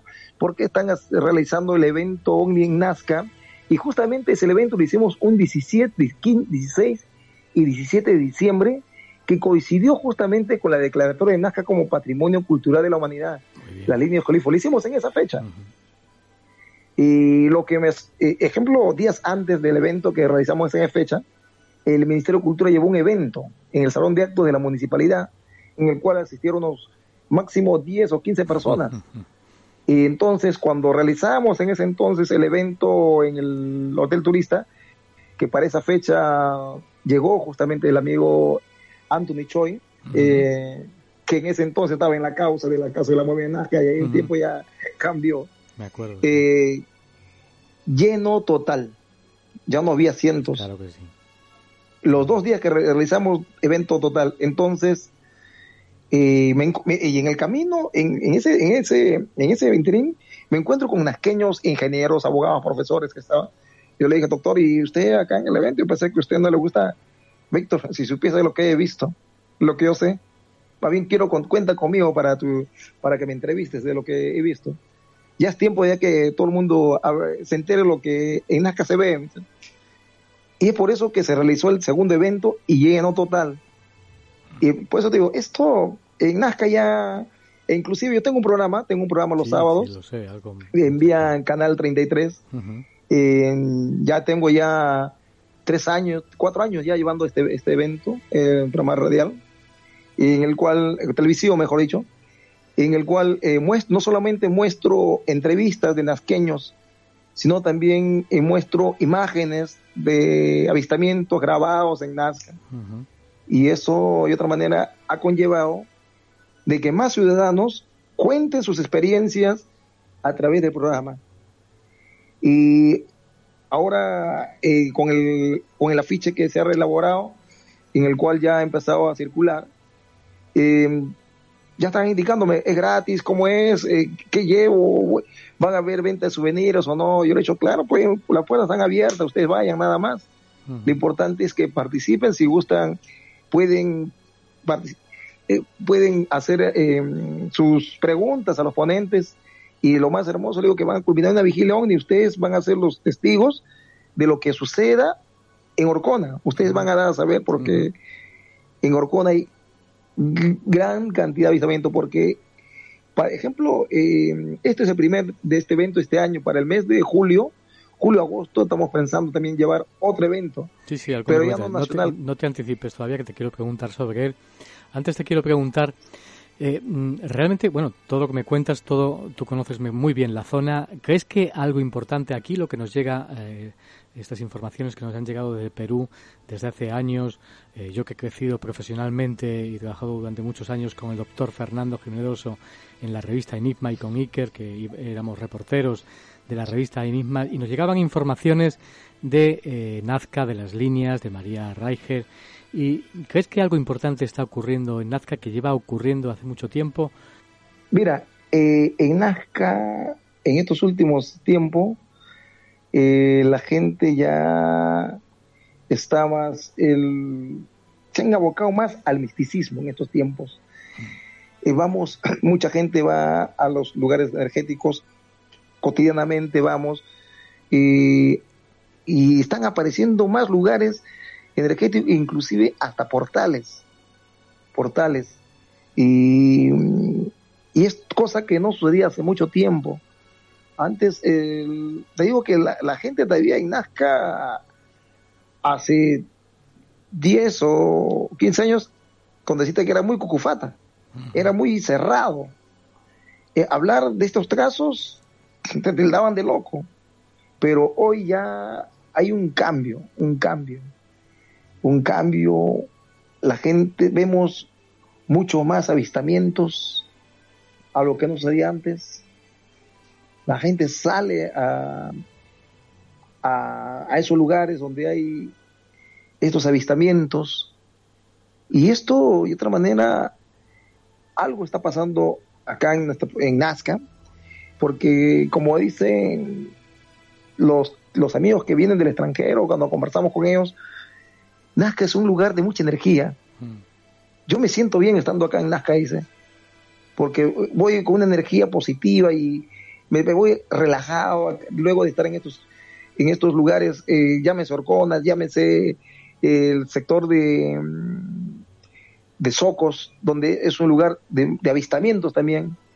Y te digo que eso está pasando acá en nuestra provincia, en Nazca, eh, estimado amigo Julio.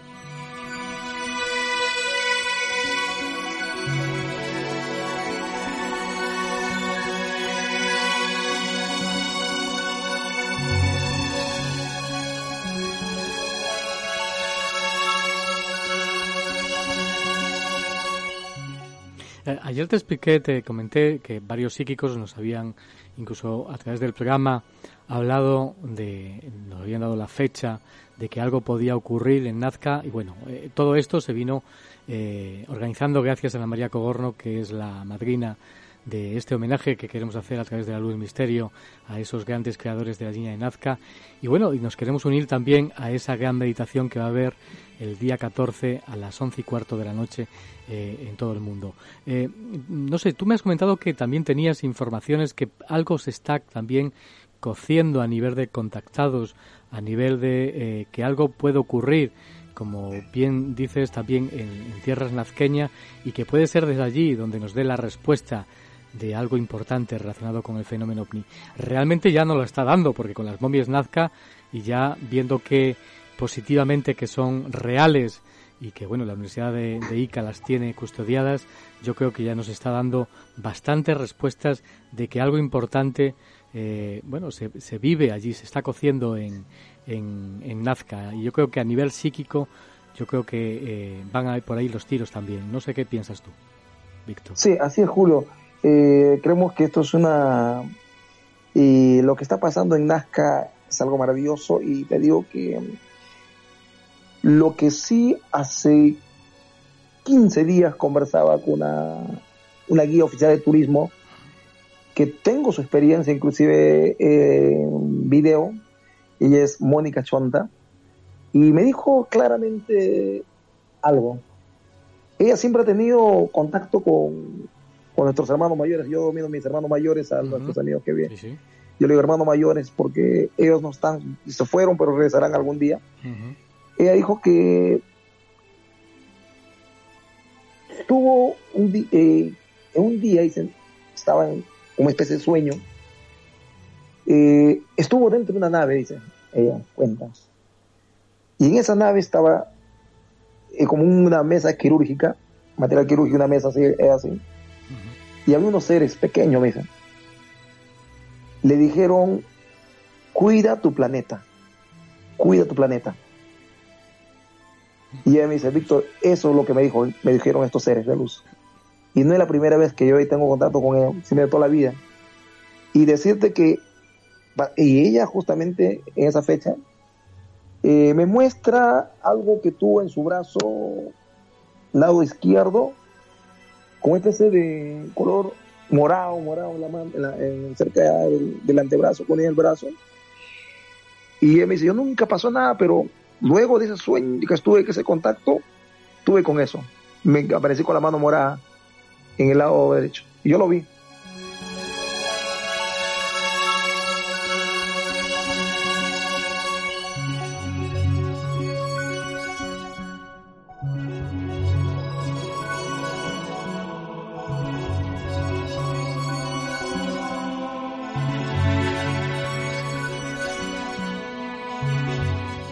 Eh, tú también has vivido, no sé si quieres contarlo en los micrófonos de London Radio World, eh, alguna experiencia, eh, más encuentro con, con estos seres. Creo que tu mujer, creo que Ah, también ha tenido, tu esposa ha tenido, me comentabas, una experiencia también extraordinaria, tremenda. Sí. Eh, no sé cuándo, si nos quieres contar y cuándo ocurrió, no sé. Claro, eh, te doy cuenta, yo tuve, el- el eh, yo vi el, eh, en contacto también, tuve un avistamiento, ya fue el año pasado, en época de la pandemia, mes de marzo, era aproximadamente a la una de la mañana, cuando a unos metros de mi, de mi vivienda hay una escuela, un colegio secundario, Fermín del Castillo. Tengo un amigo que es vigilante, guardián. Él está haciendo guardia de la noche y me timbra el teléfono, Víctor, Víctor, mira por la dirección de tu casa, hacia arriba, me dice. Y yo salgo apurado como miré al techo, salí al, al balcón y vi claramente cinco objetos de color blanco luminosos en fila, como decimos en fila india, iban con dirección hacia el sector de Orcona, pero iban lento, lento. Lo vi yo, lo vio mi amigo, que también colega periodista, y te digo, y en- al día siguiente muchos nasqueños que, que digo que tema pendiente no salían mucho, no había fiesta, no había nada, pero vimos ese avistamiento eh, de estos objetos, cinco, cinco naves que iban en dirección hacia el sector de Ocona. Y ese fue, no, hay, hay otros avistamientos que he visto más también en Nazca, pero te debo contar lo que lo que pasó a mi señora, a mi señora esposa, a mi señora esposa. Eh, yo no, cuando éramos enamorados, nunca le pregunté si había tenido contacto, a pesar que me, yo estaba en el tema de la investigación, nunca me contó ella. Ya pasó el tiempo cuando nos casamos, ya me cuenta que cuando fuimos a Socos, ella tiene su chakra en Socos, chakra de sus padres, y me dice, te voy a contar lo que me pasó a mí cuando tenía en ese entonces 12 años, me dice, ¿qué pasó?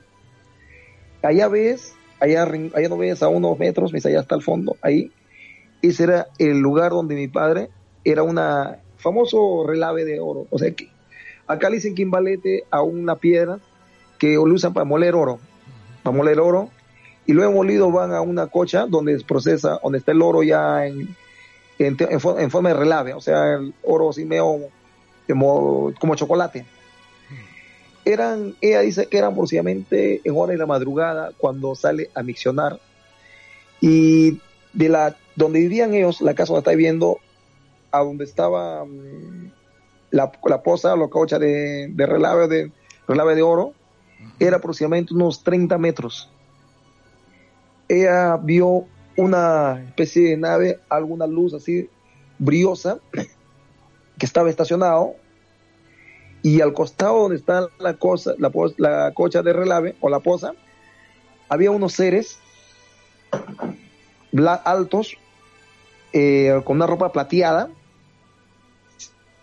y caminaban alrededor de eso, alrededor de esa, del, de la relavera, donde está el almacenado el, ya el, el relave de oro, de oro, del, del de la molienda, ahí estaba.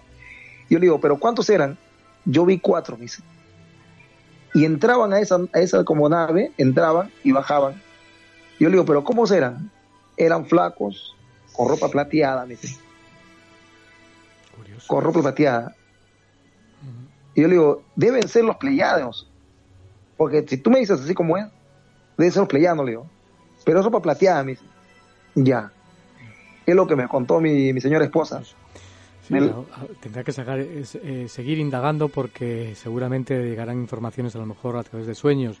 Muchos investigadores eh, han encontrado casos, sobre todo de personas que de bebé o de eh, muy jóvenes han tenido experiencias. Hace un rato hablábamos con un contactado, a los ocho años él tuvo su primera experiencia con un ser también y se topó con él y, bueno, y luego la marca que llevaba inscrita en, en la ropa, que era una especie de estrella de Salomón, luego fue recurrente en su vida esa historia. Bueno, decir, me imagino que tendrá que seguir indagando información y seguramente eh, la irá obteniendo eh, respuestas que le vendrán seguramente muy bien a, tu mujer y me imagino que a ti. Sí. Será interesante, es apasionante la historia, sí. Sí, eso no es nada. Y te, eso, Julio, y ahora, el año pasado, el año pasado, yo, mi hijo tiene ahorita 11 años. Eh, un día y mi hijo me dice, se le papá, papá, me dice, ¿qué pasa? Papá, yo he conversado con unos hombres, unos hombres así largos, y qué te dije, en mi sueño yo he soñado, y me dijeron, tu mamá es especial, tu mamá nos conoce. Tu mamá es especial. Tu, tu mamá nos conoce. Es especial. Tu mamá sabe de nosotros. Así no dijo, así me dijo estos, estos, estos, señores de luz. Ya, hijo, ya, ya, ya, hijo, ya está bien, está bien. Ahí se está algo se está cociendo en Nazca y yo creo que tiene que ver también no solo con las experiencias personales que tenéis, que, han tenido mucha gente, sino con la conciencia. Eh, me imagino que habrá seguido también la información que llegó a todo el mundo. Aquí hemos hablado hace, hace un, unas eh, seis meses o siete meses entrevistaba a Sir Maclay y bueno, me hablaba también de sus experiencias. Me imagino que habrás, visto y habrás seguido sus eh, memorias relacionadas con su vida espiritual y eh, su encuentro en Perú con su maestro y muy cerquita de Nazca con un ser también de las Pléyades. No sé si conoces toda esta historia que también mm, le marcó en Perú a, Sir Maclay. Sí, vida, eh, así es, así es, mi estimado Julio. Mira, te voy a contar esto lo que pasó en Nazca. Un amigo chileno peruano, pero radicado en Chile, llegó y no recuerdo bien su nombre, ese se me olvido. Él llegó a hospedarse en el conocido Hotel Briz de un gran amigo Adrián Navarrete. Y ahí lo ahí, inclusive me envió el video. Él me dice, Víctor, estaba durmiendo cuando el televisor se prendió y salió unos códigos de barra en la, en, la televisión, me dice, en el televisor. Y yo no lo aprendí, me pero salió unos códigos de barra, me dijo, códigos de barra. Y desconecté el, el televisor y seguía saliendo los códigos de barra. Yo me senté, miré, miré, así. Él, es también investigador del fenómeno que también es muy conocido acá en Nazca, pero está radicando en Chile y se quedó maravilloso lo que haya pasado, sorprendido lo que haya pasado. ¿Cómo es posible que un televisor se despierta, se, prenda solo, y aparezca unos códigos de barra, desconectas el, cable y sigue saliendo estos códigos de barra? Mira, Julio, estos días, hoy o, más tarde, o más tarde yo te voy a hacer llegar el, el video, el video de él, y para que lo veas de lo que es. ¿Y qué, piensas, pues qué piensas que puede haber sido? Esta es una forma de contacto. De un contacto con él que hayan querido hacer. Curioso. Muy interesante, pues sí, sí, me gustaría verlos y por lo menos eh, ver a ver cómo qué es lo que qué, código de barra será apasionante. Eh, invitamos a los oyentes segundo Fórum Nacional UFO 2022 eh, Nazca vive sus misterios 29 y 30 de abril. ¿Tenéis alguna página web para que los oyentes se sigan eh, indagando para cómo... Sí, sí, eh, mira, eh, tenemos ahí en, la, en el Facebook, puedes encontrar como Encuentro Cercano Nazca. Ahí están todas las publicaciones. O también a través de mi Facebook, que también está como Víctor Quilca, ahí lo puedes encontrar también, eh, estimado Julio, vamos a ir abundando. Pero eh, todo lo que es eh, tema de investigación, y lo tengo ahí en el, en el, en el, en el Facebook, Encuentro Cercano Nazca. Ah, genial, Encuentros Cercanos Nazca. Ahí vas a ver, Encuentro Cercano Nazca, ahí vas a ver una foto de un extraterrestre llegando a la provincia de Nazca. Y sí, sí, sé cuál dices. Sí, yo también lo, eh, lo he visto. Muy interesante. Eh, genial. Ahí fácil de, de, seguir indagando, de adherirse cualquier persona que nos esté escuchando. Y bueno, todos los peruanos que se acerquen a este gran evento, segundo Fórum Nacional UFO 2022, que yo creo que será lo preliminar para que luego nos encontremos ahí el día 14 de mayo, ahí muy cerquita del planetario del Hotel Majoro, que me encantaría muchísimo contar contigo y con tu mujer y con quien todos los que quiera tú llevar para que nos cuenten las experiencias que vivís ahí en Nazca que son apasionantes. Así, Julio, eh, también nuevamente recalco la invitación a todos eh, los amigos que desean venir a nuestra provincia de Nazca, eh, un lugar lleno de misterio y sobre todo de misticismo, en donde no solamente Nazca estar un solo día, sino muchos días, porque Nazca tiene mucho más que ver. Invito al segundo Fórum Nacional UFO 2022, Nazca Vive su Misterio, que, que se va a llevar a cabo charlas y también Vigilia OVNI los dos días.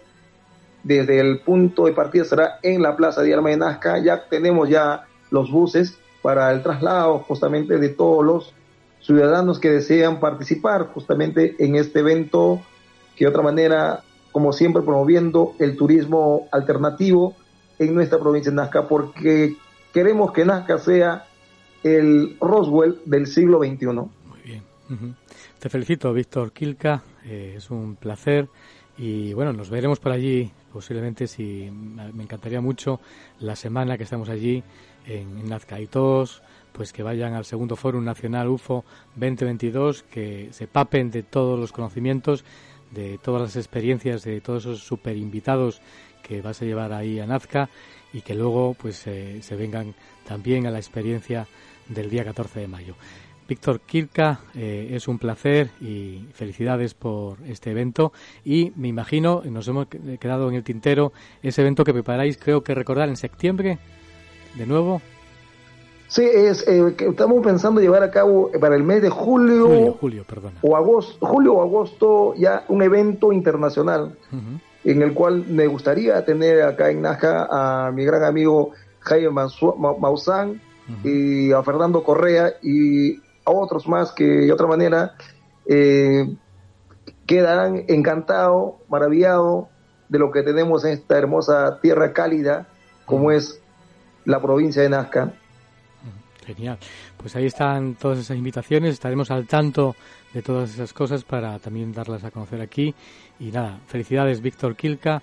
Es un placer y estamos en contacto. Un fortísimo abrazo desde Londres. Un abrazo y un fuerte saludo desde la provincia de Nazca.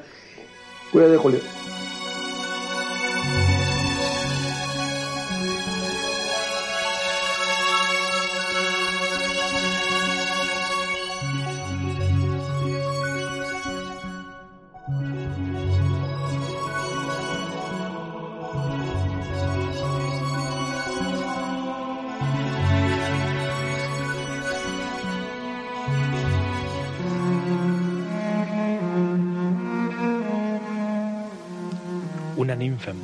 Sombras, un endriago capitán de nubes, un gnomo que se columpia en tus sueños, un espectro difuminado por el humo de la vela, vela marinera de fragata incendiada.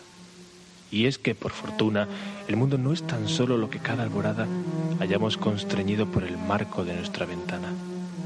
Detrás de las formas cotidianas se enmascaran leyendas y personajes extirpados de ellas, fue necesario que Julio Barroso encendiese con su soplo vital una luz enamorada del misterio, y esta minúscula llama supo prendernos los vestidos. Ahora, desnudos ya del traje rutinario, dame la mano, ninfa, endriago, gnomo, espectro.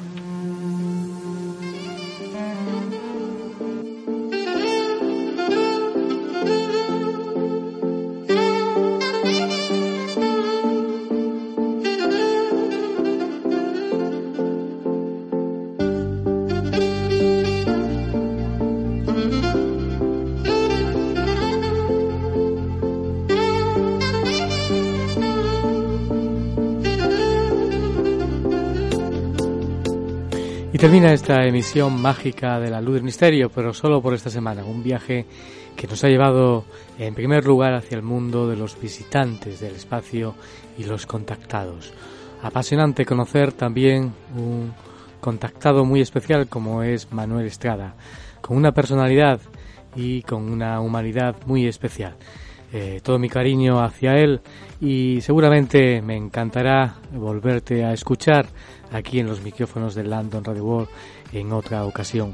Viajar hacia el mundo de, Jesús, eh, supuesto comandante, como tantos otros que hay que están dirigiendo esas naves que parece ser que surcan los cielos y que algunas de ellas están comandadas por Jesús. Eh, de ese tema y de otras cuestiones hablaremos las próximas semanas. Ya sabes que eh, también hay que agradecer a Víctor Kirka y a su eh, gran evento que tendrá lugar el día 29 y 30 de abril en las tierras nazqueñas, en ese lugar mágico, que vaya todo el mundo de Perú y de Nazca hacia ese lugar para escuchar y palparse de tanto conocimiento, de tanta gente interesante que va a acudir a dar conferencias a ese foro nacional de ufología de Nazca. Será seguramente sorprendente. Ya nos contará también Víctor Kilka aquí en otra ocasión todo lo que acontezca eh, en ese foro y eh, todo lo que acontezca en Nazca. Dar las gracias también a todos los que nos seguís en muchas partes del mundo y a los miles de descargas que tenemos en Spotify, en eh, y en iTunes. Gracias desde esos 35 países que nos seguís. Es un placer. Y ya sabes que está ese, esa visión que estamos haciendo hacia ese homenaje a los grandes creadores de las líneas de Nazca hacia el día del contacto. Eh, algo extraño va a ocurrir, algo importante va a ocurrir en tierras nazqueñas también el día 14 de mayo. Millones de seres van a estar unidos a la sintonía de Landon Radio World y la luz del misterio. Y gracias al equipo técnico y humano, un despliegue único hecho en la historia de la radio y del streaming y de la luz del misterio live, gracias a Paradigma Cero. Ya sabes, nos escuchamos aquí la próxima semana con más temas apasionantes y asombrosos. Te deseo que pases una mágica semana. Saludos.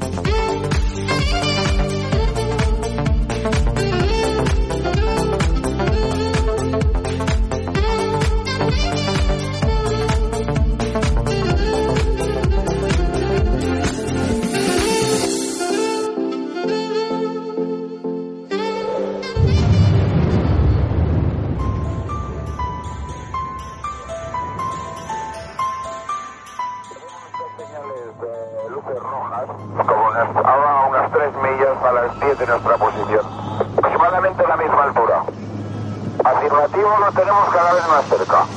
Barcelona está en 297, he incrementado el rate de ascenso ahora estoy a través de 280 y el tráfico este sube mucho más rápido que nosotros y se acerca cada vez más. De acuerdo, ¿desea que llamemos a algún interceptor de la defensa? Eh, si es posible, sí, información, porque el tráfico está menos de media milla y ahora mismo ha bajado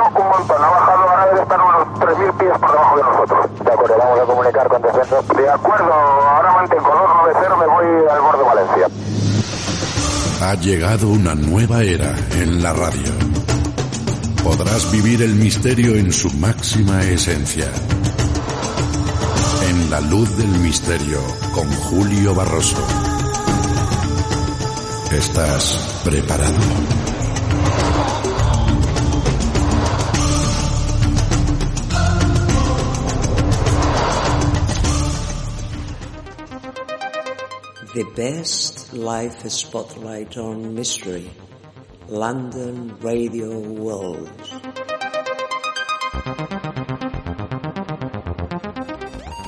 London, London Radio World.